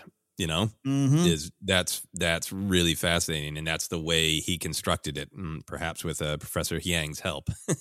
Yeah, yeah. Oh, I'd be so curious to see that. Yeah, and even Kanan going back to that Rebels episode, respect its strength, and and you have to respect, uh, you know, a lightsaber's strength, and and uh, be wary of what that lightsaber could do. Again, going back to Din just chopping everyone in half in the in the kitchen there. Um, so yeah, it really worked for me. Yeah, and I can imagine like Moff Gideon seemed to be able to wield it uh, decently. It'd be really fun to go watch, uh, rewatch those uh, episodes as well, and it, imagine some long Moff Gideon monologue about I have studied exactly how to wield the dark saber. Yeah, yeah, yeah. Uh, another fun uh, little detail here uh, that I I'd been seeing people talk about more, so I was I online, so I was a little bit more uh, watching for it. Uh, that the armor is speaking uh, the language of Mando'a during training, uh, Solus Tad N, uh, which is uh, numbers. I looked up, so I would imagine numbers for various combat positions. Mhm. Uh, I think uh, many listeners know a ton more than I do about this language, but it's a legends language that came from lots of different sources, um, but primarily uh, kind of put down on paper by Karen Traviss for, I believe, uh, from Wikipedia, the Republic Commando books. Again, I know uh, some listeners probably uh, have this very close to their heart, but it's really cool to see another uh, thing that's uh, important to people from EU and Legends uh, be brought into modern canon. Yeah, I love that. I, after this episode, I texted our friend uh, Alex Damon at Star Wars Explained, who we mentioned so much because he does great work. And I said, the episode ends. Alex turns to Mollie and says, Mollie, we've got some splaining to do. Just so much stuff in these episodes. And I love catching up, even the things I missed. And even, yeah, the numbers again, I, I sound like a broken record. Kanan's calling out uh, position numbers with Sabine, too. And just so it's this wonderful, just connected and also at the same time mirror image scene. Yeah, yeah, it, it's really great how connected it is. And we've obviously mentioned the Vizsla family tree. Tar Vizsla is the one who made the blade initially. Pre Vizsla is a, a character who is leading a Death Watch and aligns with Maul, and, and ends up not great.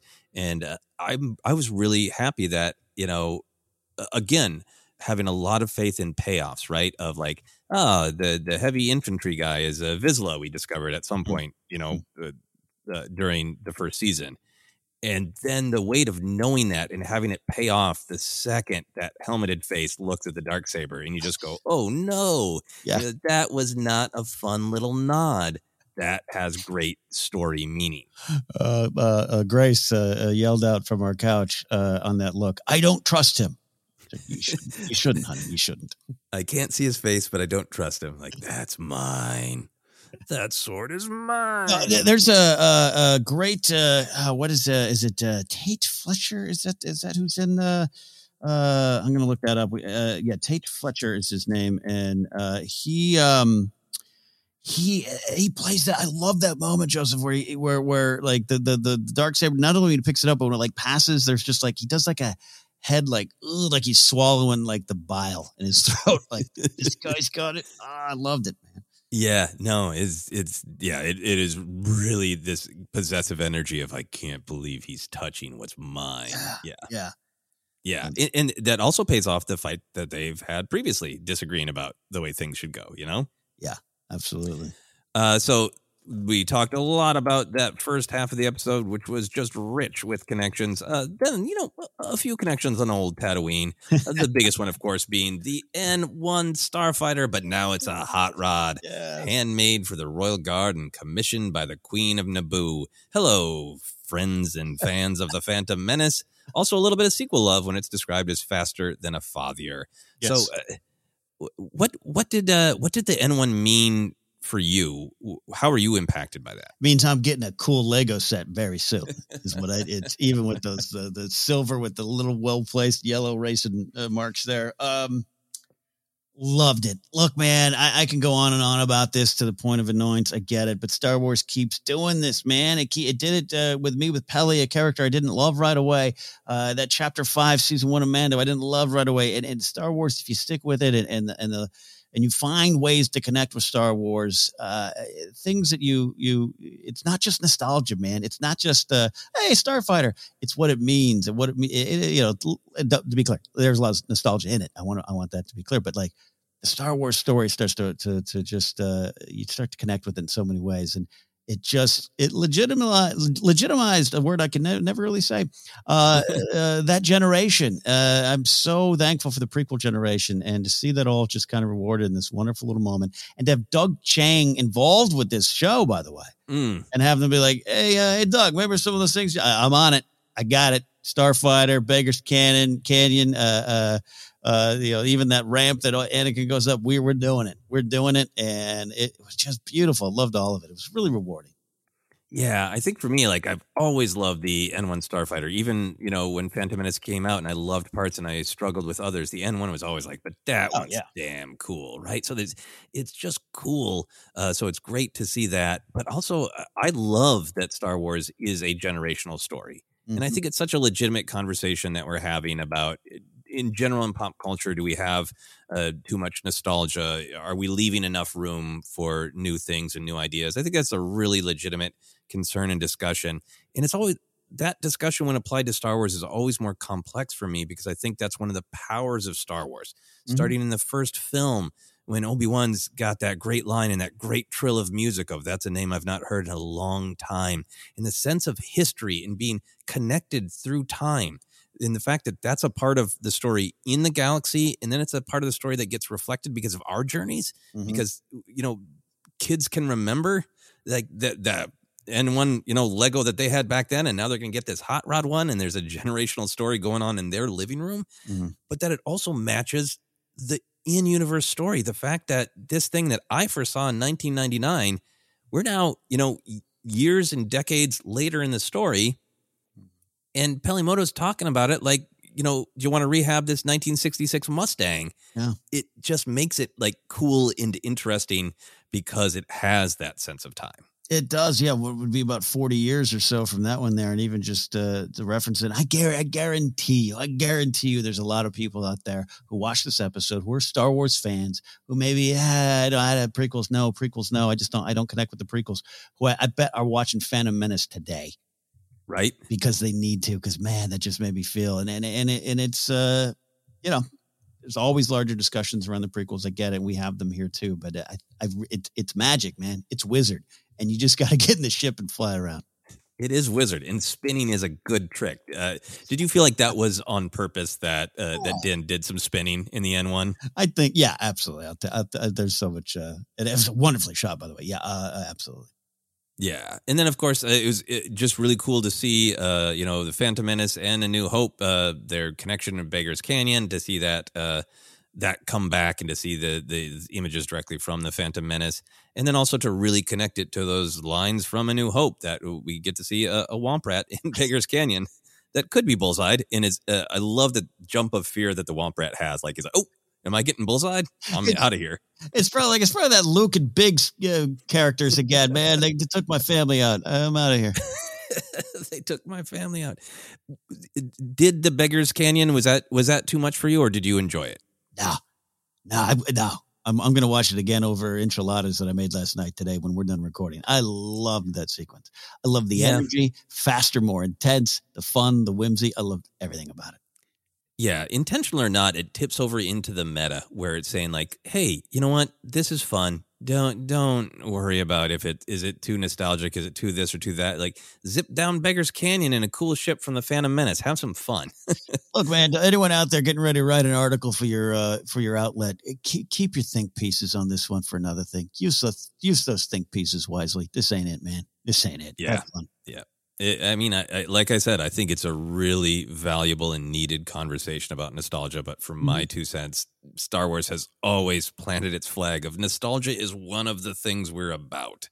Um, yeah, and connected galaxy is one of the things that Star Wars is about. Totally cool if you don't like it, but uh, that it's always going to be a bumpy ride with Star Wars because I think it's always going to be a part of Star Wars. Yeah, no, again, look, this is a deeper. I ain't talking about Ghostbusters four. I ain't talking about Matrix four. I am talking about Star Wars, and and nostalgia is us. It is pop culture is our culture. It is it's what we grew up with. It's what made us. So to go back and analyze it and to grow with it and literally go, it's a new version of something in the past that's been almost every episode of Book of Boba Fett has had that. Here's something from your past that made you happy, and we're going to make you look at it in a different way. That's the value of it to me in Star Wars. Yeah, absolutely. And especially in a show that is all about change and all about can you take the past and adapt to the new, you know. I don't feel like the message of the show is sit in the past always. Everything we're seeing is yeah, adapted and changed and evolving. Mm-mm. Yeah. Anyways. Uh yeah, exactly. So we, we got off on a little sub conversation that I bet we'll have more of because uh, it's a big it's a big conversation in our culture right now and a big conversation about Star Wars. I'm going to climb off uh, the little so, box I was on. I, I think we got matching soapboxes on this one, so I think we're okay. Uh, going on to just uh, some of the other uh, smaller details, uh, that was the actor Max Lloyd Jones is Lieutenant Reed, the uh, in the. X-wing, who was the stand-in for Luke in Mando Chapter 16, which was uh, I like the commitment to giving people fun roles as rebels in particular. Yeah, yeah. They're not rebels, New Republic officers. New excuse me. Excuse you, sir. Lieutenant Reed. Uh, love that. I ended that because I uh, when when he pops on the screen, I'm so used to seeing like what director is that? and I, I lean forward and I uh, and, and uh, Grace is like, "Who is that?" I go, "It's so familiar. I don't know." And then afterwards, I was like, "Oh yeah, it's it's Luke. It's Luke. it's Luke guy." it's not Luke or uh, L U U K E. Luke. Yeah, Luke. Yeah. Luke stand-in, and then of course, uh, fan favorite around these parts and many others, uh, Carson Teva.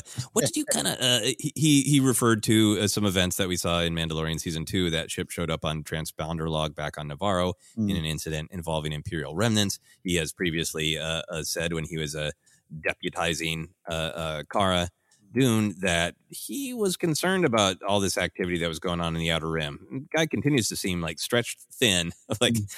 uh, there are a handful of us patrolling these areas, and and I think some of my young cohorts want to just kind of give the tickets for breaking minor violations, uh, but I want to piece together the big picture. How, how did you feel about that? What did you think was the significance that it was in this episode? Look, man. First of all, Paul Sun-Hyung Lee. Just every time that guy shows up, I'm so happy that he's in Star Wars. He's someone who loves it, and and uh, uh, I'm just connecting some dots here. Yes, Carson Teva, my man, the best gumshoe in the galaxy. And in terms of significance, it's everything, uh, Joseph. In a lot of ways, you're talking about uh, Peli mentioning the Pikes to to to uh, Boba Fett, this isn't just setting a plot. You just said it so, so clearly that Lieutenant Reed's on the surface, man. He's digging in on the surface. And Teva's the surface don't matter to him. He wants to find the themes behind everything. he wants to connect and and and going also to the lesson of sometimes when you watch something, are are there sometimes plot holes in things? Yes. In Star Wars, maybe. Yes. Sometimes things happen because maybe they need to. I, I, totally get that conversation. But I'm I'm the one who was just like, wait a minute, wait a minute, wait a minute. Moff Gideon not only got an E-web blaster, he's got like a TIE fighter, he's got stormtroopers. Why would no one be paying attention to this? And boom, here comes a character going, why is no one paying attention to this? and to, right. And to just I'm just connecting some dots here it's just it's just great it's some great police work lou like it's just it's just i loved it and it does mean that this is not just and i don't just need things to build in a connected universe i just it just means everyone in the, these stories has a point of view experience and a theme and something to them and carson teva you're answering the questions i had yeah, yeah. So I love, I love that perspective. I love that vibe. Such a great performer. I love the like, yeah, hey, hey, kid. Uh, it's such a do you really want to write up a ticket or should we grab a donut? Love that vibe is so much fun. And it also just, I thought it was very, it, to me, it tied into a little bit of this theme of like, you know, finding joy, finding release versus getting caught up in the red tape, like I talked about. Yeah. But also, like, it sounds like from reports that, you know, the show Rangers of the New Republic is maybe not happening. But the kind of ideas that might have been in that show seem alive and well in this big Mandoverse story that they're building. 100%. 100%. So going back down to some little details, uh, Peli had a BD series droid. Uh, the droid BD1 is an incredibly important character in the video game uh, Jedi Fallen Order. How excited uh, were you to see the BD series droid? I uh, uh, very excited and and uh, you know in my head I'm like I I, I don't I, I it's it's slightly vague. I don't think it's the BD. I don't think it's that. I think it's a unit, but it's the same kind of programming. With happy little puppy dog.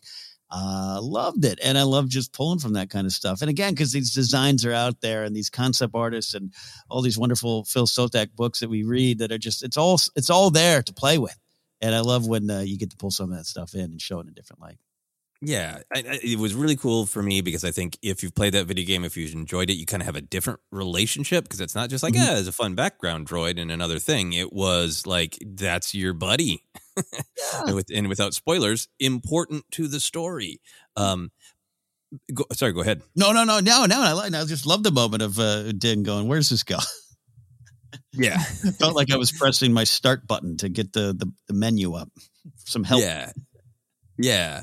And I think for me is like I feel like there are very few things that are just like I I recognize that. That can be fun, that can have value, but I honestly thought the fact that BD was cute and uh didn't seem to bond with him a little bit and like especially when he was kind of like hey, could you just put the light in the right place? It felt like him fixing the ship with Grogu and it felt like mm-hmm. this other moment of connection to the the cute and the innocent and the whimsical the same way Din connects with that Rodian tyke, right? Like yeah. so it felt purposeful to me as well.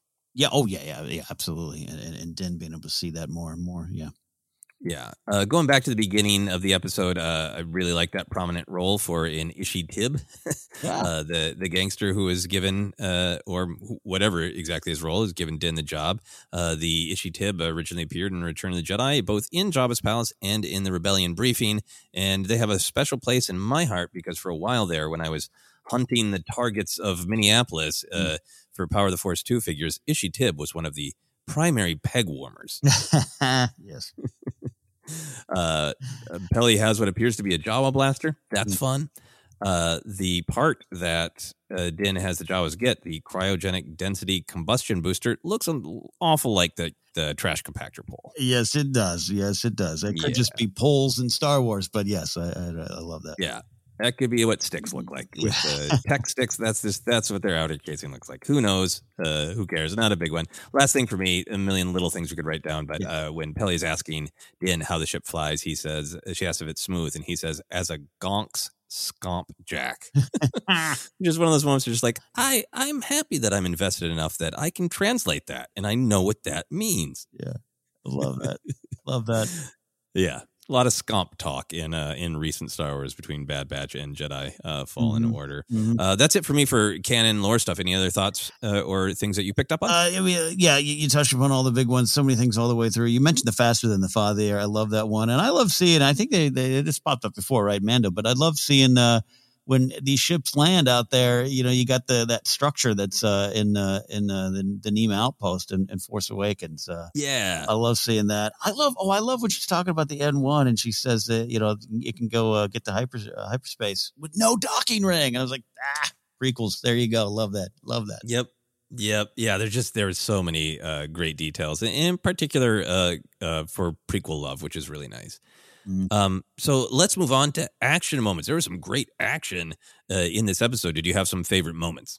I mean, I, we, we we talked about it, but I, I- think it's uh, we need to bring up the opening sequence again. It was full of some very fun stabby stab stab action, uh, but the the focus being on the brutality of the dark saber being used there, and, and just this great weapon now lost and far from its own purpose, and how that connected to Din as well, and some of the bigger things we've already talked about. But it was just, uh, it, it, it was. Uh, if if you like a little uh, dark and gritty slicing in Star Wars, you got it, and it, and it was impactful because we don't get that all the time.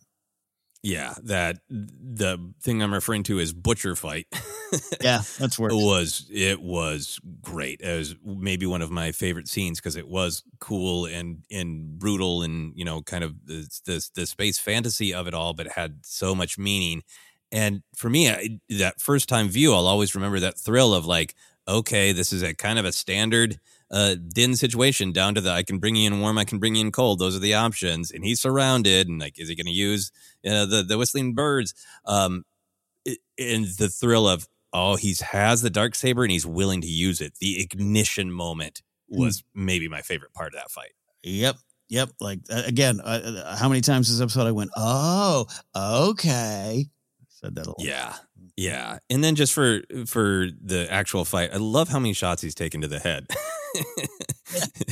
that is like he's doing his best. He gets surprised. He's a little off off his game. The dark saber's not working for him, but he's takes so many shots to the head and Yeah. is is vicious as it is the the move of stabbing the guy and throwing him on the table and then just chopping him all the way in half. Uh, it's it it has great meaning and Yeah. you know for cool action it's cool. Yeah, and it's okay if it takes to also just be cool. Uh, we talk about that often here in the, the opening sequence. Uh, you know, we haven't. Uh, Boba Fett hasn't completely uh, unleashed himself in this series yet. In that way, he's had those great moments. But uh, so I think it was just fun to see a, a person in a Mando costume go a little crazy.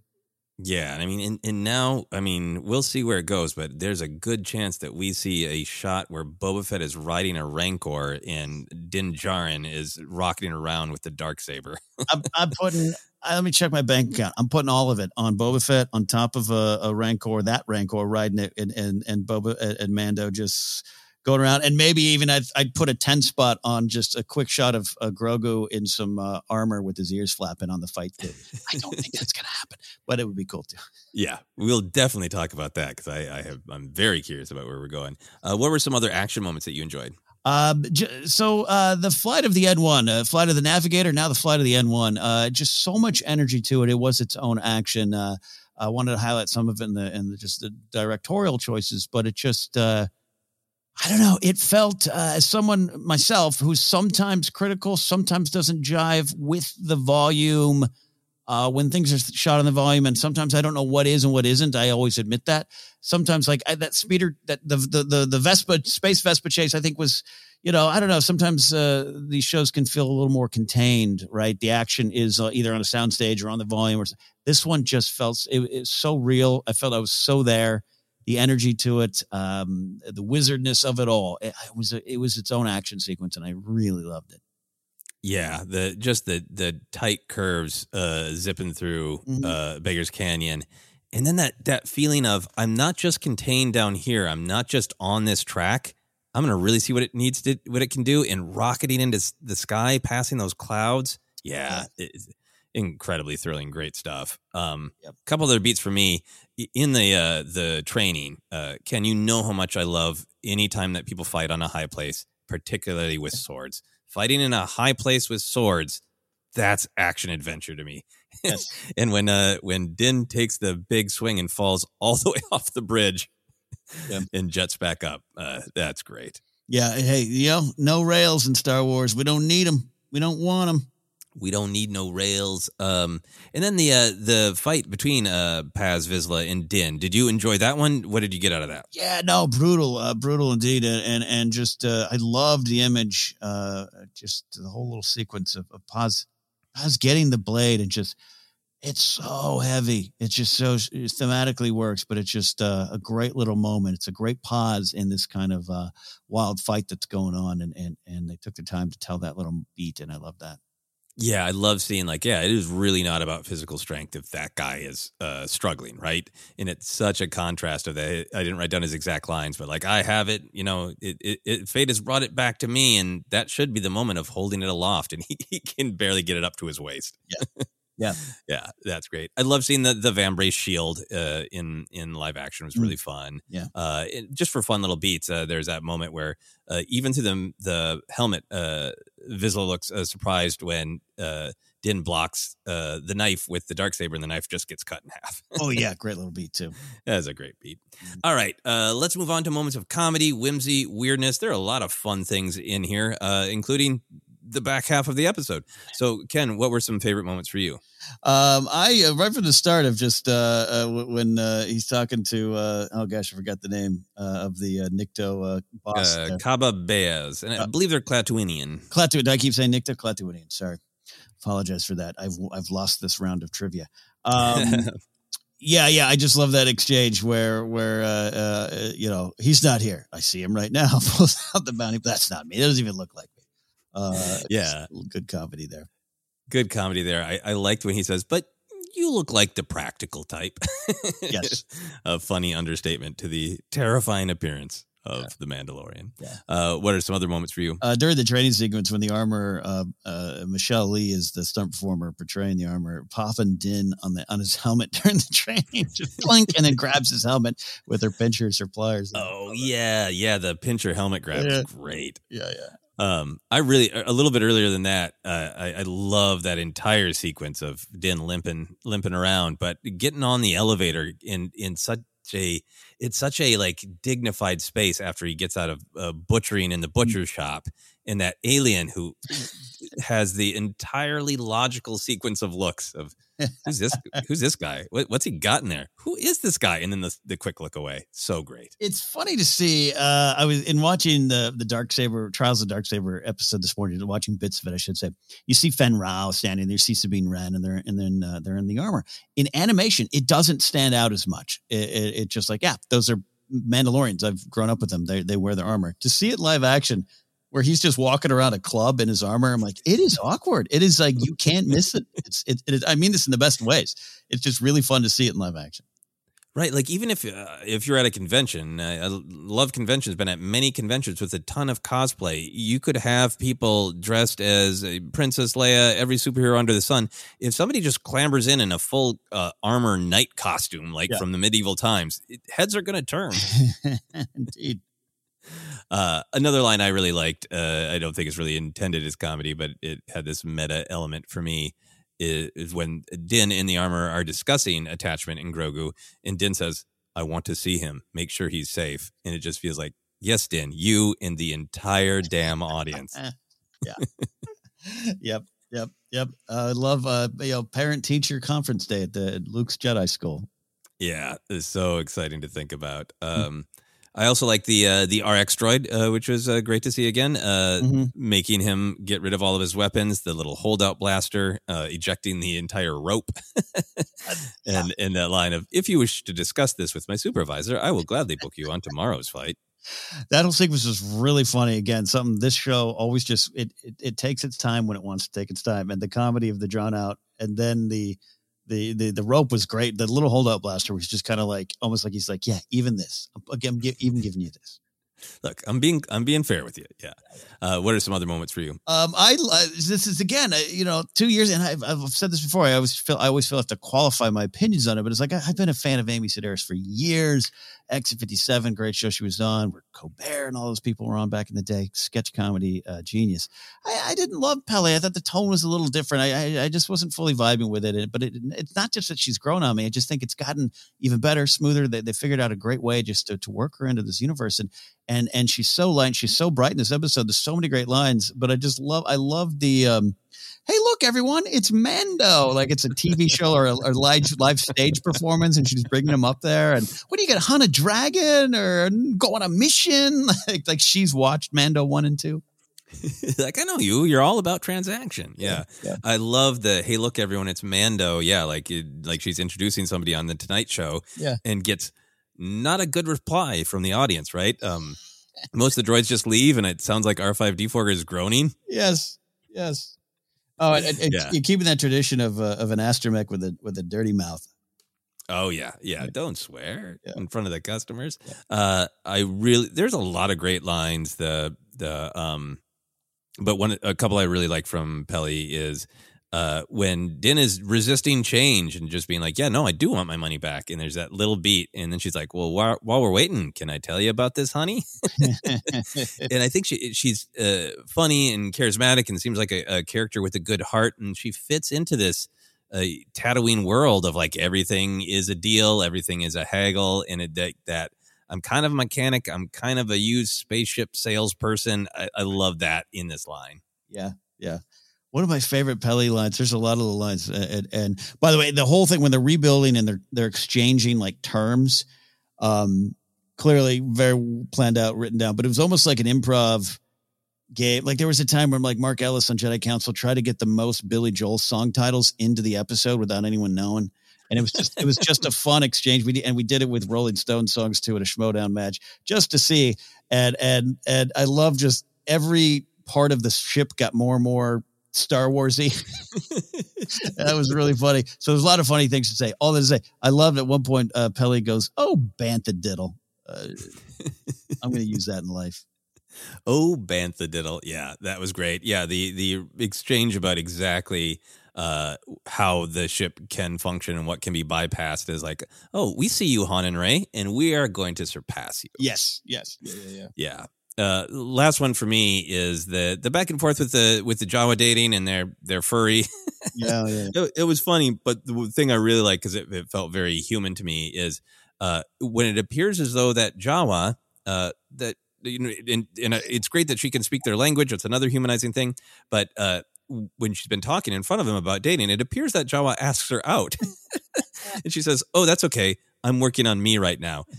It's it's a little bit more subtle and a little bit more uh, real world, and Mm. it cracked me up a lot. Of like, yeah, gently uh, turning down the Jawa, inviting her out for a cup of Jawa juice, maybe.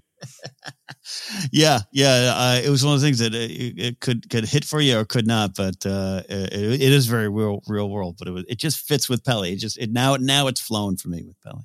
Yeah, I'm working on me right now. Any other uh, comedy moments for you? No, but that sequence a lot of fun stuff, and, and even just the relationship with the droids and uh, uh, pit droids and all that kind of stuff. Uh, love seeing it there.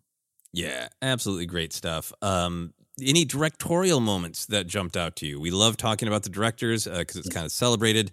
Uh, there's a was kind of a great surge on social media that I saw of people really uh, respecting Bryce Dallas Howard's work and uh, excited about the idea that she could uh, do more directing in the world of Star Wars. So for you, what were moments that were impactful? Yeah, she does things so well, and, and a lot of people have discussed of you know takes and takes bits from Jurassic uh, Park or Jurassic World or you know, even T two I mentioned earlier, and just and just that's that Star Wars tradition of what influenced her as a as a as a fan as a director and and what influences Favreau and what makes it's in there and, and it's just really smooth. This is I, I actually think was her best episode so far. I really love this one and uh, little things of the camera orbiting uh, around the dinner table when Mando returns the bounty. Yeah, know, to say it's it's a simple little tracking shot, whatever. I just love the use of it. It told a it told uh, just uh, it gave, made gave me a sense of just an overwhelming, uh, you know, Mando's just overwhelmed by, uh, by what's going on around him and, and where he is, and just a little lost, a little confused, and, and not in one spot. Uh, uh, the cockpit shots I mentioned, you and I always talk about great cockpit acting in Star Wars, right?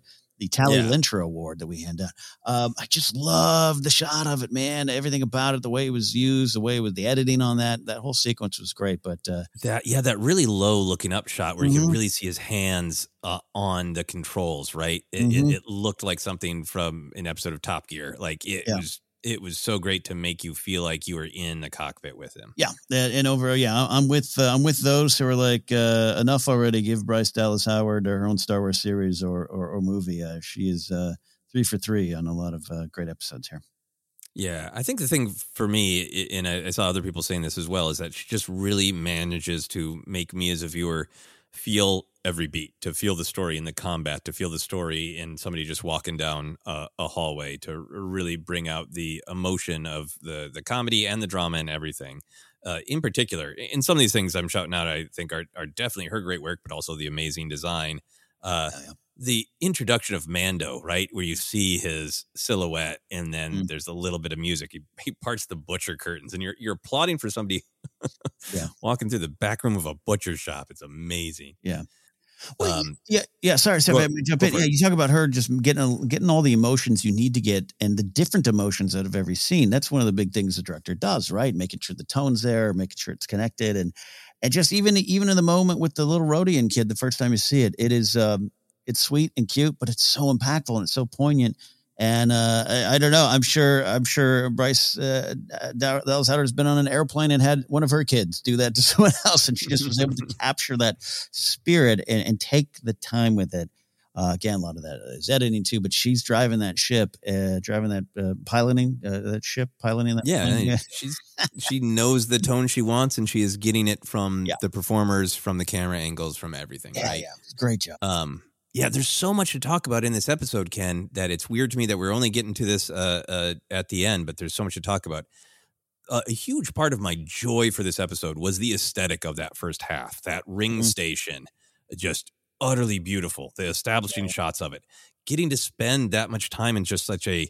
Uh, I love Tatooine. I don't think we're spending too much time there, but it was great to just be in space and be in this exotic how how might people live if we lived in space mm. so i love the ring station love the uh, loving establishing shots but those long shots of din limping toward his goal right mm. it was a way to show us this society that lived on this weird station you got to see the you know the the upper half and the lower half and the working class and the night and the dark and the the light time in the day and then you just felt Din is this like I'm this bloodied warrior limping through it all. Just so great and so powerful. Yeah, great use of everything there. Yeah, and that that uh, that station was uh, I wouldn't mind seeing more of that. Really beautiful stuff. Look great on look great on uh, on the screen. Yeah, absolutely. Uh, two two other things for me. I'm sure this is uh, direction as well as design. But man, the, some of those images from A Night of a Thousand Tears, like I, I, don't want that much sadness. But other than that, I'd want a poster. like the in particular with like the tie bombers uh, still ahead, the uh, the probe droids and the the creepy eyes of the KX uh, security yeah. droids. That was like a Renaissance painting of space fantasy death. That was just beautiful and horrible uh yes I, I, won't maybe maybe maybe I won't hang it in the living room maybe the den that's a den one for sure yeah. Final thing for me i really like taking the time of uh, having din really appreciate the ship right? Mm-hmm. uh, the way he kind of takes his time to walk around it and look at the different parts and kind of stroke it and stare at that droid port and it you know the time taken made me really get in his head and go yeah he's thinking perfect for grogu. Yeah yeah is there anything that we haven't talked about that you wanted to?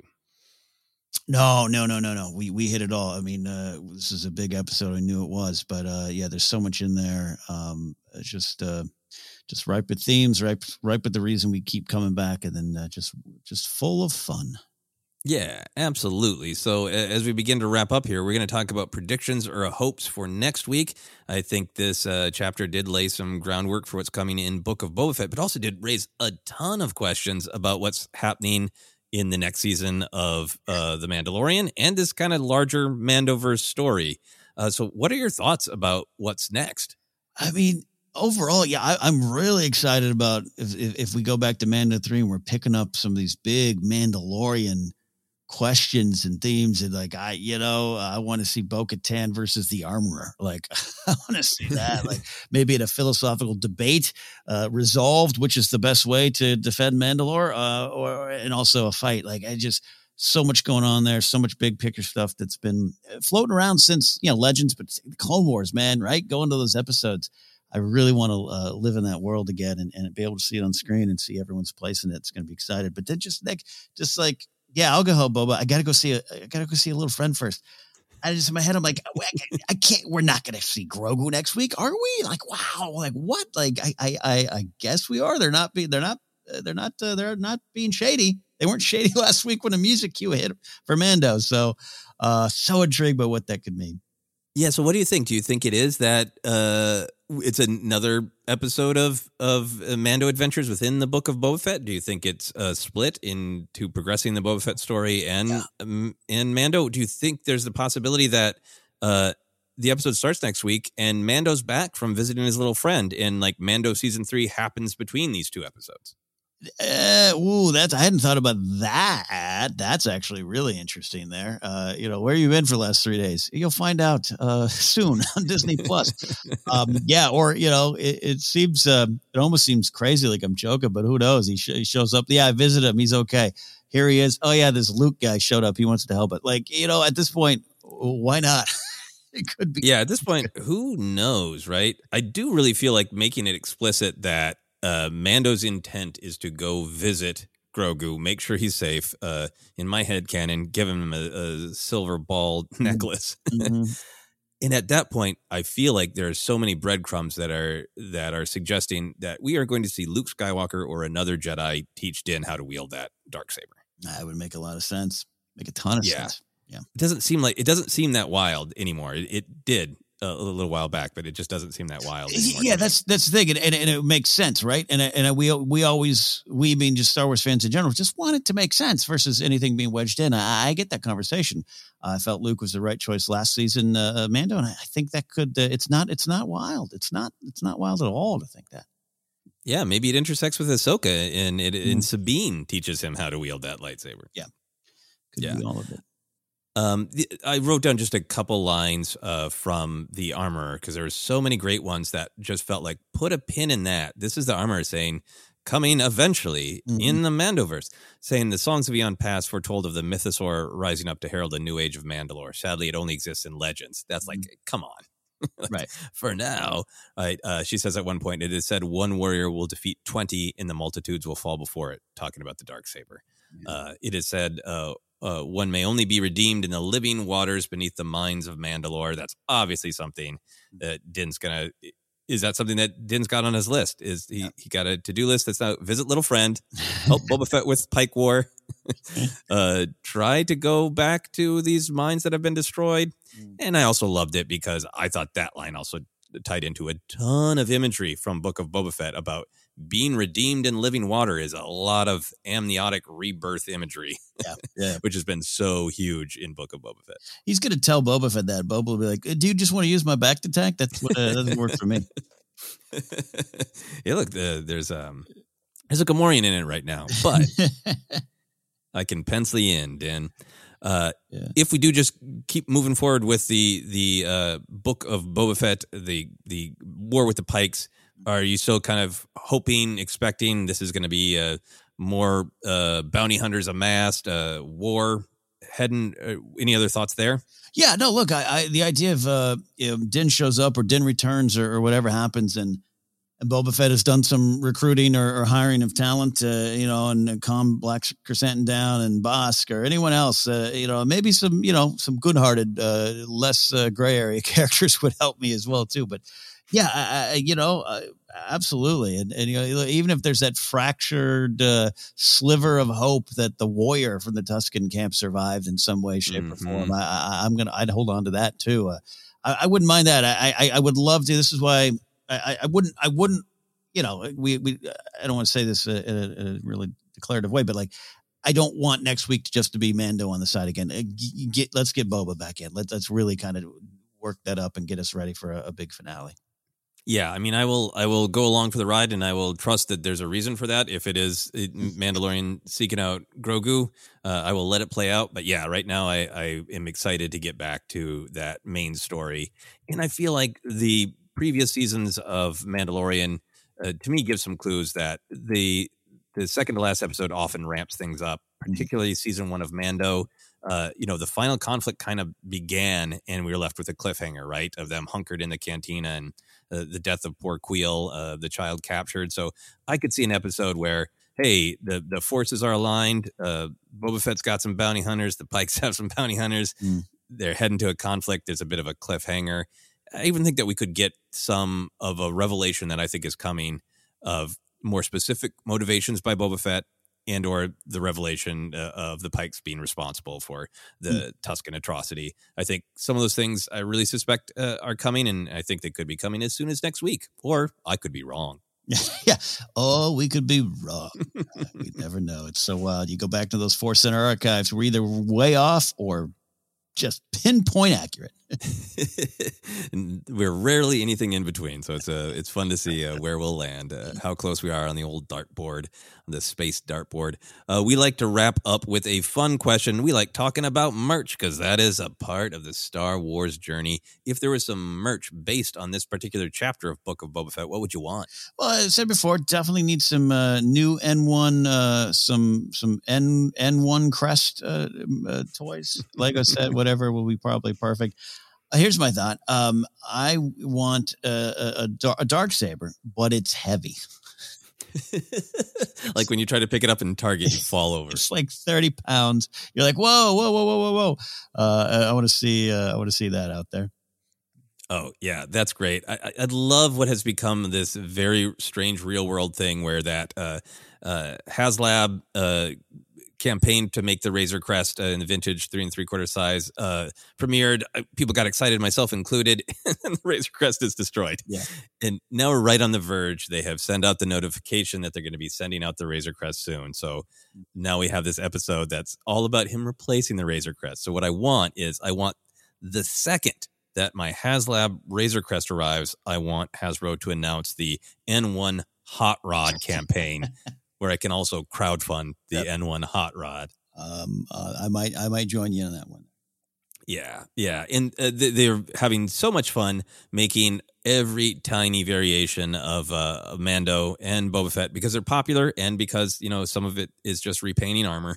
Yeah, uh, with mild changes. I very much looking forward to uh, Mando with leg wound and limping action going into production right away. Oh yeah, Let's, it's like battle damage He Man. Let's do it. exactly. Final thing, Ken, which I think would be great, is uh, if you could get little gift bags in uh, Grogu head shape, like Mando has in this episode. Oh, like little almost subscription bags. Every month you get something new from Grogu. Yeah, it's tied into a little cloth in his, in the shape of his head that makes you long to see Grogu. Anyway, that is it for us. Ken, do you want to let people know where they can find us? Absolutely. We are the Force Center Podcast feed. We're on Twitter at Force Center Pod. We're on Instagram and YouTube as well. Our Facebook page is Force Center Podcast. You can get merch at teepublic.com slash user slash Force Center. You can also get an audiobook on us by going to audibletrial.com slash Force Center. Podcast available a lot of different spots, including our home ACAST, but also Apple Podcasts, Google Podcasts, uh, Spotify, Amazon Music, Stitcher, TuneIn, and more, more on the way shortly. And uh, you can support us directly at patreon.com slash Force Center. Uh, you can find me on Twitter at Ken Napzok or Instagram. And you can go to my website, kennapzok.com, for all the things I do. Joseph. Yeah, you can find me on all the social media Twitter, Instagram, TikTok is at Joseph Scrimshaw. And you can check out all of my other comedy adventures on my website, josephscrimshaw.com. Uh, but for now, for myself, for Ken, for the word wizard, this has been the Book of Boba Fett Report.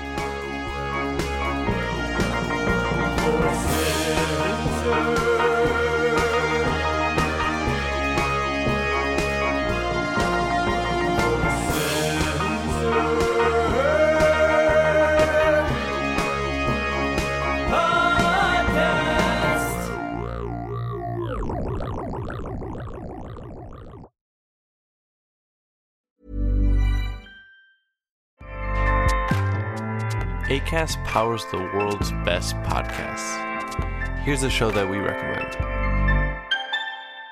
The Real Housewives is a guilty pleasure for most, but if you're looking to not feel guilty about that pleasure, tune in to Everything Iconic with me, Danny Pellegrino, where I break down all the messy moments and behind the scenes antics of Bravo's popular franchise. And on Everything Iconic, I also interview celebrity guests like Kelly Ripa, Keke Palmer, Drew Barrymore, Cameron Diaz, and more about their guilty pleasures, their past work, and so much more. So if you're pop culture obsessed and find yourself watching way too much reality TV like me, tune in to Everything Iconic with Danny Pellegrino wherever you listen to podcasts. ACAST helps creators launch, grow, and monetize their podcasts everywhere. ACAST.com.